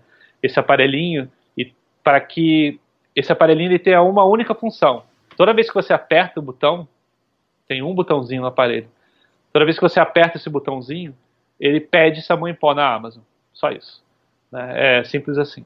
E aí é, ele pode ser colado junto da sua lavanderia, né, lá onde você guarda o sabão em pó, para na hora que você abrir o armário e você olhar que não tem mais sabão em pó, ou está acabando, né, você vai fazer o seu último uso daquela porção de sabão em pó que você tem, você possa apertar o botão e no dia seguinte, pelo menos lá no, nos Estados Unidos funciona muito bem assim, né, a Amazon é mestre nisso, no dia seguinte na sua porta já tem uma nova caixa de sabão em pó para que você nunca fique sem sabão em pó. Então, tem uma série de decisões aí é, que foram eliminadas. Por exemplo, é, onde eu vou comprar o sabão em pó? Né? É, qual a marca de sabão em pó eu vou comprar? Onde vai entregar o sabão em pó? Que tipo de entrega eu vou escolher? Quantos dias, etc. Tudo isso ele está embutido dentro da, da, decisão daquele produto. Então, toda vez que você aperta aquele botão, você está pedindo aquela marca para entregar no dia seguinte no seu endereço e pagando com o seu cartão de crédito que está associado com a sua conta da Amazon. Então, toda uma série de decisões que, que é, iriam necessitar de uma série de interfaces para que você fosse todos os passos, escolhesse, preenchesse e finalmente apertasse o comprar. Tudo isso foi resumido num botão que tenta eliminar uma série de decisões da, do seu processo aí de compra. Né? Então, ele é um, antecipatório é, nesse ponto. Ele antecipa uma série de decisões que você é, teria que fazer em, em, várias interfaces em um botão só e você não tem que pensar em nada mais além de apertar aquele botão na hora que faltar sabão em pó. É, isso é o, é o básico do, hoje em dia que vem sendo feito, inclusive, de design antecipatório. Hoje em dia a gente vai, vai, vai ver né, cada vez mais, isso é uma tendência, né? das pessoas elas não olharem mais para produtos como coisas que elas têm, né? como posse. E mais e como, como, serviço. serviço né? é, exatamente. É. Esses dias eu estava lendo é, que a GE ela lançou uma máquina de lavar louça que ela já é conectada com a conta da Amazon. Então você nem precisa do botão. Ela, quando percebe que está acabando, ela já pede automaticamente. Isso, é, exatamente. Então, esse, esse, tipo de coisa que eu falei do botão, é, é, digamos que são os primeiros passos nesse caminho. Mas o, a coisa incrível realmente aconteceria quando você nem precisasse pensar no, no botão e a coisa simplesmente chegasse na sua casa. Tem, tem muitas coisas necessárias para que isso aconteça realmente, não seja só uma fábula, né? É, só um sonho e tal. O back-end disso é gigantesco, é né? gigantesco. Ainda né? mais para quem trabalha com essa marca, assim, essa. Imagina tudo que você tem que pensar, né? Regra de negócio. Mas aí que entra, então, as, as novas. É, as, digamos, as novas áreas agregadas da experiência do usuário, que eu acho que vai, que vai acontecer. É, machine learning, né? É Uhum. É extremamente importante. Isso está tá sendo muito falado hoje em dia, né? Tá, tá muito na moda. Com é, eu, recentemente a gente é, eu, eu escuto muito podcast. Eu não cheguei nem a falar isso no início quando a gente começou a conversar, mas eu sou viciado em podcast. Então eu escuto muito, por exemplo, o Braincast 9, eu ouço o Nerdcast e, e todos esses agora recentemente. É, você nota como a coisa está em, em tá meio que no, na moda, né? Quando o assunto aparece em vários podcasts diferentes, quase que ao mesmo tempo, né? E aí falaram muito de computação cognitiva, né? Que é o, o uso, por exemplo, do, do Watson da IBM, né? Para você criar produtos e serviços. É, essas marcas todas que eu estou citando aqui deviam estar dando dinheiro para você, tá, Isabela? Só para deixar claro. É, é, eu ando pensando muito sobre isso. Então, Não. marcas, marcas que queiram anunciar aqui, procure a Isabela no contato dela porque é, isso é uma, uma mídia super importante para difundir conhecimento. É o tipo de mídia que eu consumo e todos esses, esses podcasts eles começaram a falar ao mesmo tempo. Claro que tem, obviamente, uma, uma campanha publicitária da própria IBM para tentar é, ganhar atração no assunto né, do, da computação cognitiva, etc. Só que isso realmente está, está em, em evidência agora. Uhum. Isso pode ser talvez a nova fronteira da experiência do usuário, coisa que hoje que fica muito é, nebuloso, né? Como que nós designers ou nós é, uchistas, né? Vamos falar assim, é, como é que a gente vai atuar dentro de uma uma realidade onde você precisa ter um está trabalhando com, com estatístico, com, com um cara que cria algoritmos que aprende sobre o usuário e, e você começa a ficar um pouco inseguro sobre caramba, como é, como é que eu vou como é que eu vou me posicionar nesse novo mundo, né? Mas eu, o que eu tenho a dizer sobre isso é esteja sempre aberto a aprender e você naturalmente vai estar dentro dessa, dessa desse movimento, digamos assim, né? E... Então uma coisa que eu já estou preparado para a gente já está preparado na Rio de tudo tudo isso que a gente vem é, vem falando em palestras, vem falando em eventos, vem colo... se você olhar nosso site, o nosso nosso CEO ele tem falado bastante sobre isso.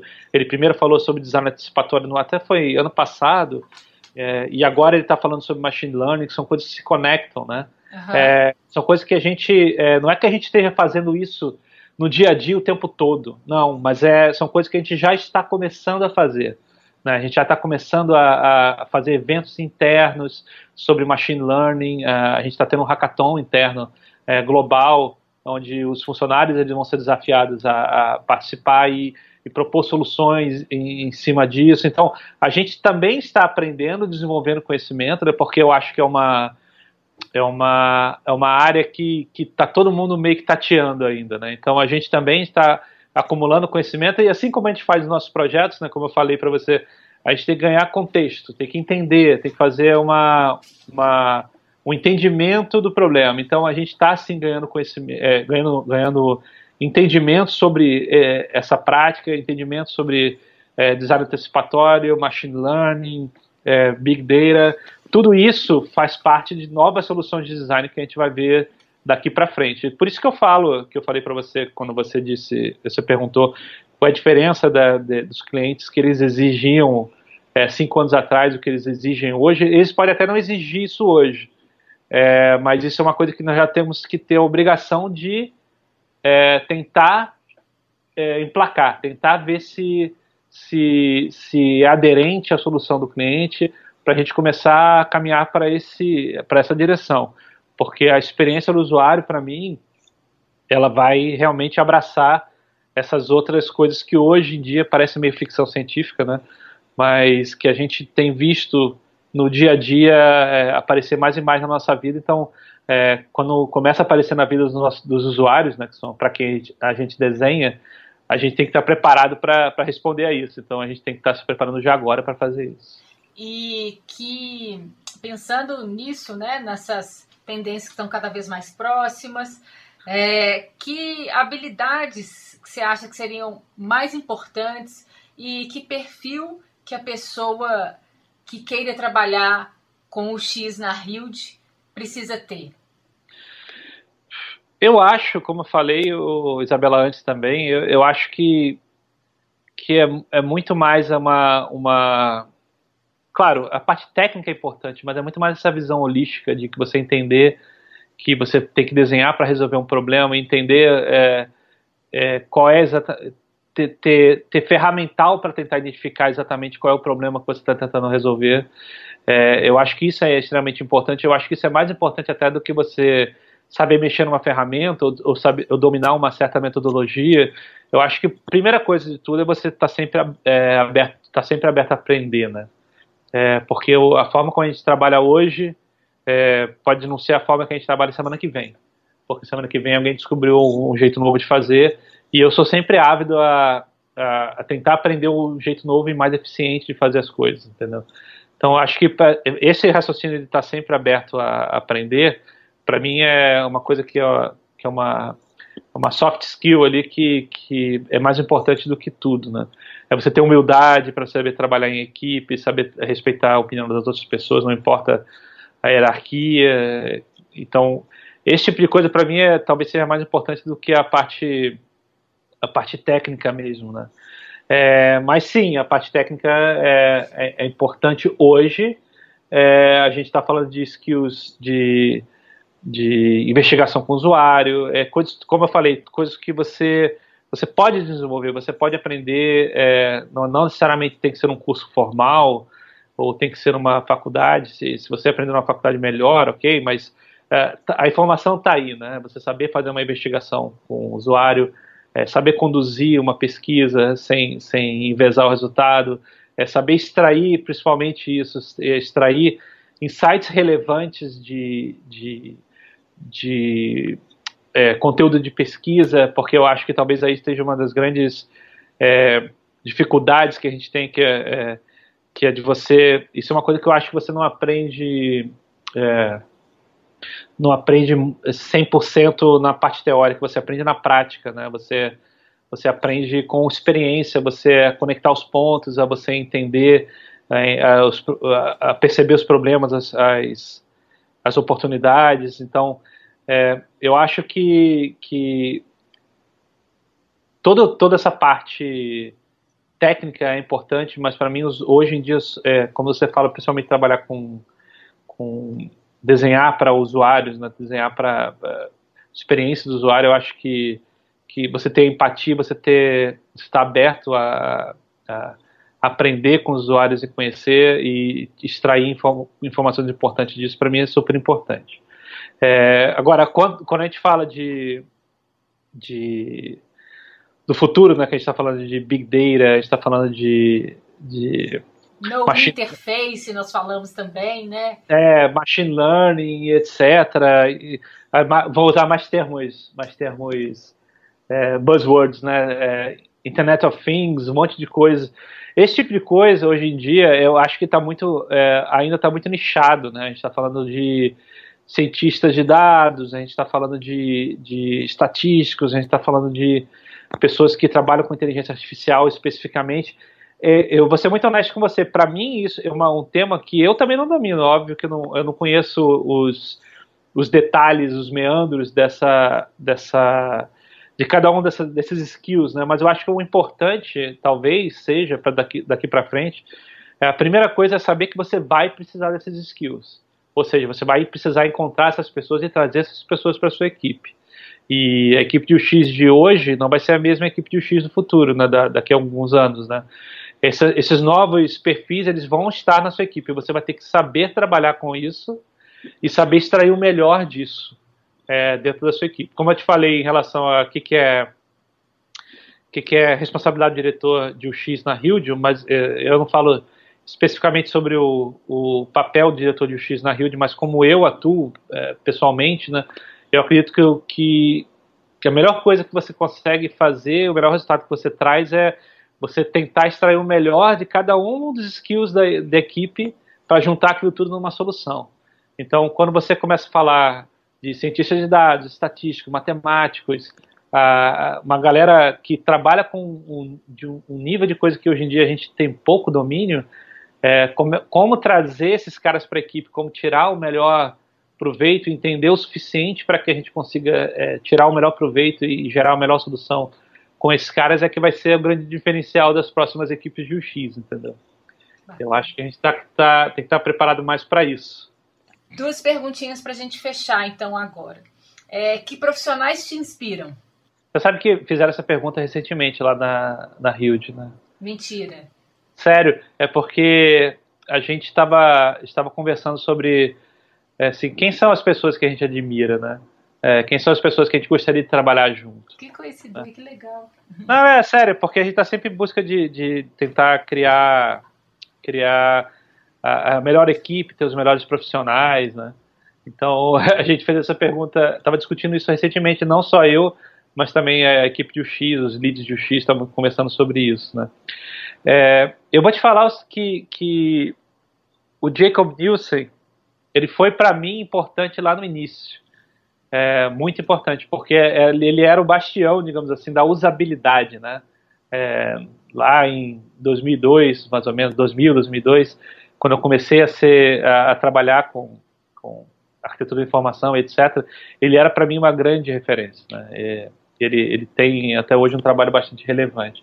Mas eu juntei algumas pessoas aí a, a esse hall e hoje em dia, é, você sabe que mudou muito o jeito que a gente consome e mantém contato com esse mundo, né? Então, eu, eu para te falar isso, eu vou, eu vou pensar em pessoas que eu sigo no Twitter, que trabalham com o X e que para mim são, são relevantes, como é o, o, o, caso do Luke W, que eu não consigo dizer o, o sobrenome dele, porque... Eu é, também não consigo. É muito então, difícil. Então, então, vamos falar só de Luke W. Luke W. É, pra mim, ele, ele é um cara, ele, digamos, é um. É, ele é uma versão nova do Jacob Nielsen. O Luke W é um cara que eu admiro. É, o Brad Frost também, que é o cara do Atomic Design. Porque, assim, a, como eu te falei, a minha cabeça, ela, ela, eu gosto muito dessa parte abstrata do design, né? E quando o, o Brad Frost ele quebra, ele vai até o limite ali na hora que você está pensando em desenhar sistemas, né? Porque é, quando, a gente faz o tipo de projeto que a gente faz, a gente nunca está desenhando uma tela só, a gente nunca está desenhando uma landing page, a gente está desenhando um sistema de design que é super complexo. E aí o cara é, consegue quebrar isso é, ao nível, usando os termos dele, né, um nível atômico de reaproveitamento de elementos de interface, para organizar aquilo tudo, fazer, fazer sentido, ter consistência. Isso para mim é uma coisa que eu admiro muito, eu acho muito legal. É, o, o, tem um cara que eu acho muito, muito legal pelo trabalho que ele faz em divulgar o user experience nos no Estados Unidos, principalmente, mas no mundo todo, que é o, o Jared Spool. Esse cara já esteve na, até num evento do ISA, foi lá em Recife, se eu não me engano.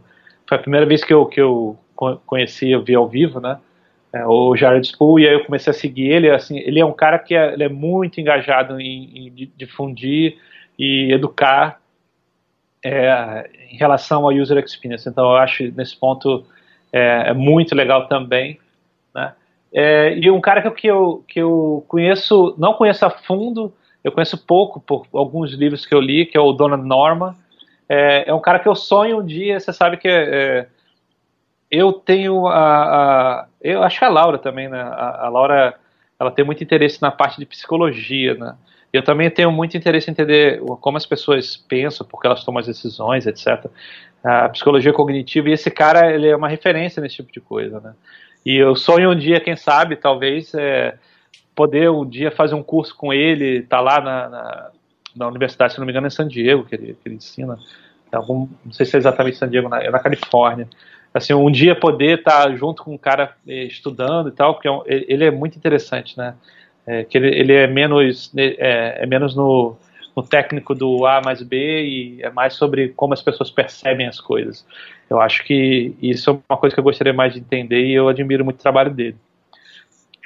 É, e, claro, é, as pessoas que eu conheço aqui no Brasil, eu diria que, é, que é, a minha própria equipe é uma, são profissionais que eu admiro demais. Assim, é, a gente quando, a, quando a gente foi responder essa pergunta, né, sobre quem você gostaria de trabalhar com o X no Brasil, assim, a gente olha para fora, mas a gente também olha para dentro para falar, poxa, eu gosto de trabalhar, eu amo trabalhar com a Laura, eu amo trabalhar com a, com a, com a Paola Salles, que trabalha comigo, que é uma pessoa é, que é extremamente é, capaz e, e, tem muito conhecimento de pesquisa com o usuário, é, ela tem uma empatia com o usuário muito forte, que é uma coisa que eu acho que é um modelo que todo mundo tem que desenvolver.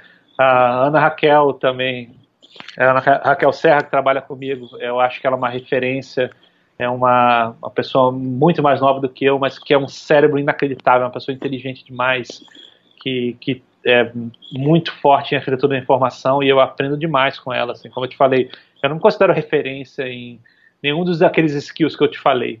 Né? Eu considero que eu sou um cara bom de juntar os pontos de todos esses skills. Então, isso também tem valor. Né? E eu, eu acho que, que esses pontos estão espalhados ali pela Hilde. Né? Tem várias pessoas que são muito boas, é, que, que eu adoro trabalhar, que eu vejo como referência, que eu fico bastante feliz. assim. E lembrando uma pessoa que eu gosto muito, que não trabalha mais com a gente hoje, que é o Fabrício. Fabrício Marquezine, que é, é lá, de, lá ou aí de BH? Tá Daqui BH? de BH.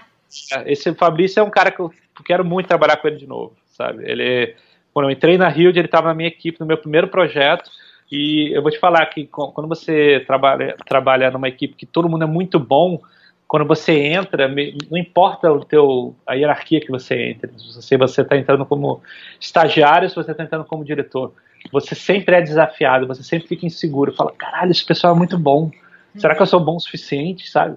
E o Fabrício era um dos caras que estava lá e que me dava tranquilidade, assim, que ele é, ele é uma, uma figura incrível, assim, é excelente profissional, uma pessoa muito tranquila, muito legal de conversar e muito sensata e era, foi sempre bom ter essa experiência de trabalhar com ele, né? E eu, um dia, que sabe, né, nós vamos aí de novo esbarrar, né, se esbarrar pelo mercado. Eu conversei, eu tive a oportunidade de conhecê-lo outro dia, fui conversar com ele, parece ser fantástico mesmo.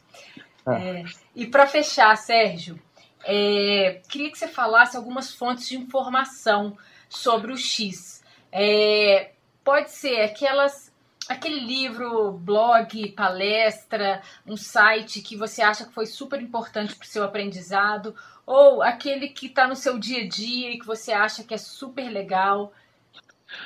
Eu, diria, então, como eu te falei, o jeito de consumir informação é, ele mudou muito para na minha vida especialmente, né?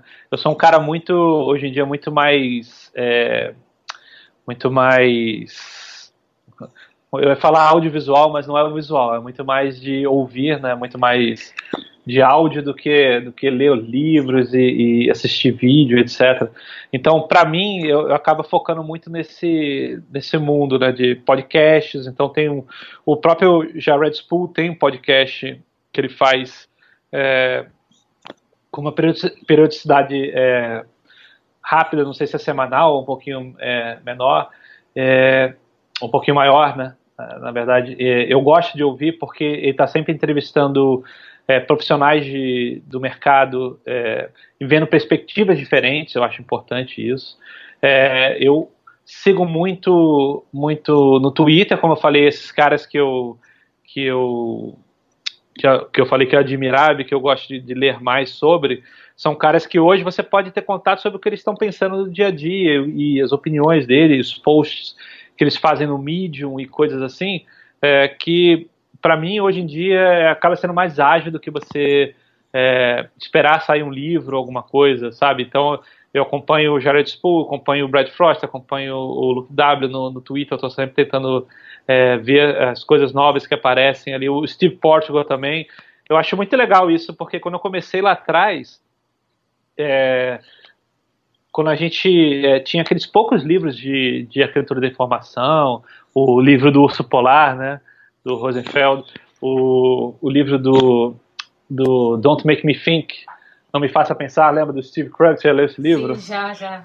Então, naquela época, essa era a maneira de você, de você se, se informar. Hoje em dia, você consegue ler o que esse cara fala no dia a dia, assim, várias vezes por dia. Eu acho isso muito interessante. Ele, as pessoas exprimirem, é, expressar, exprimir, expressarem opiniões, assim, ao longo do, do, do dia, coisas bem mundanas, assim, é, coisas bem, bem corriqueiras e, e às vezes coisas um pouco mais elaboradas, é, com é, posts no Medium, etc. Então, eu acho muito legal é, poder estar em contato com esse mundo é, hoje em dia é, desse, desse, jeito mais ágil, né?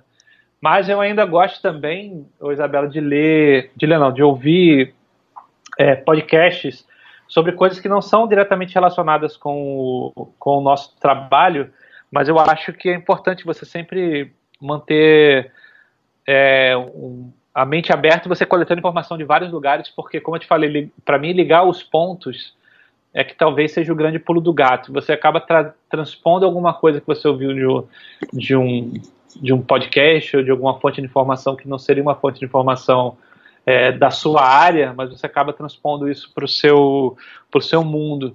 Então eu, eu costumo ouvir alguns podcasts que, de, da, aquela da NPR, sabe qual é aquela, aquela rede, se não me engano, uma rádio americana de, de programas de falados, né? não é de música, né? É, eu costumo ouvir da, da NPR o, o TED Radio, Radio Hour, né, que, é, que, são as palestras do TED transformadas em programas de rádio. É, isso é transmitido via rádio nos Estados Unidos e, trans, e é, vira também podcast é, para que as pessoas possam consumir. É um outro, um outro podcast que é muito legal, Reply All, que é também é uma dica da, da Raquel Serra, que trabalha comigo, que ela veio falar comigo que aquilo era mindfuck, então beleza, eu quero, quero ouvir uhum. sobre isso também. Bom, brasileiro, eu gosto muito de ouvir o, o Braincast. Eu acho muito legal, é, às vezes, quando.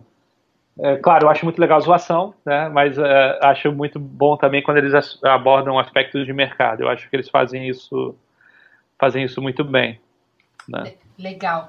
Sérgio, eu amei conversar com você. Estou super feliz que hoje a gente conseguiu gravar.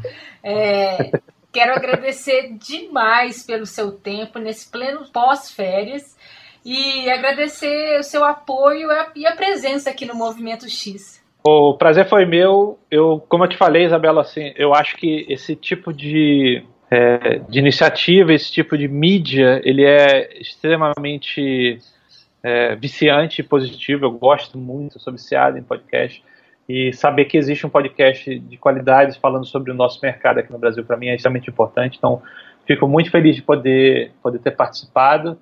É, e sim, fico muito feliz de poder ter participado agora e espero que um dia a gente possa de novo fazer uma versão 2 aí, se mudarem coisas no mercado, etc, para a gente falar sobre outras coisas. Vai ser um prazer fazer um outro episódio com você, Sérgio. Muito obrigada e até o próximo episódio, então.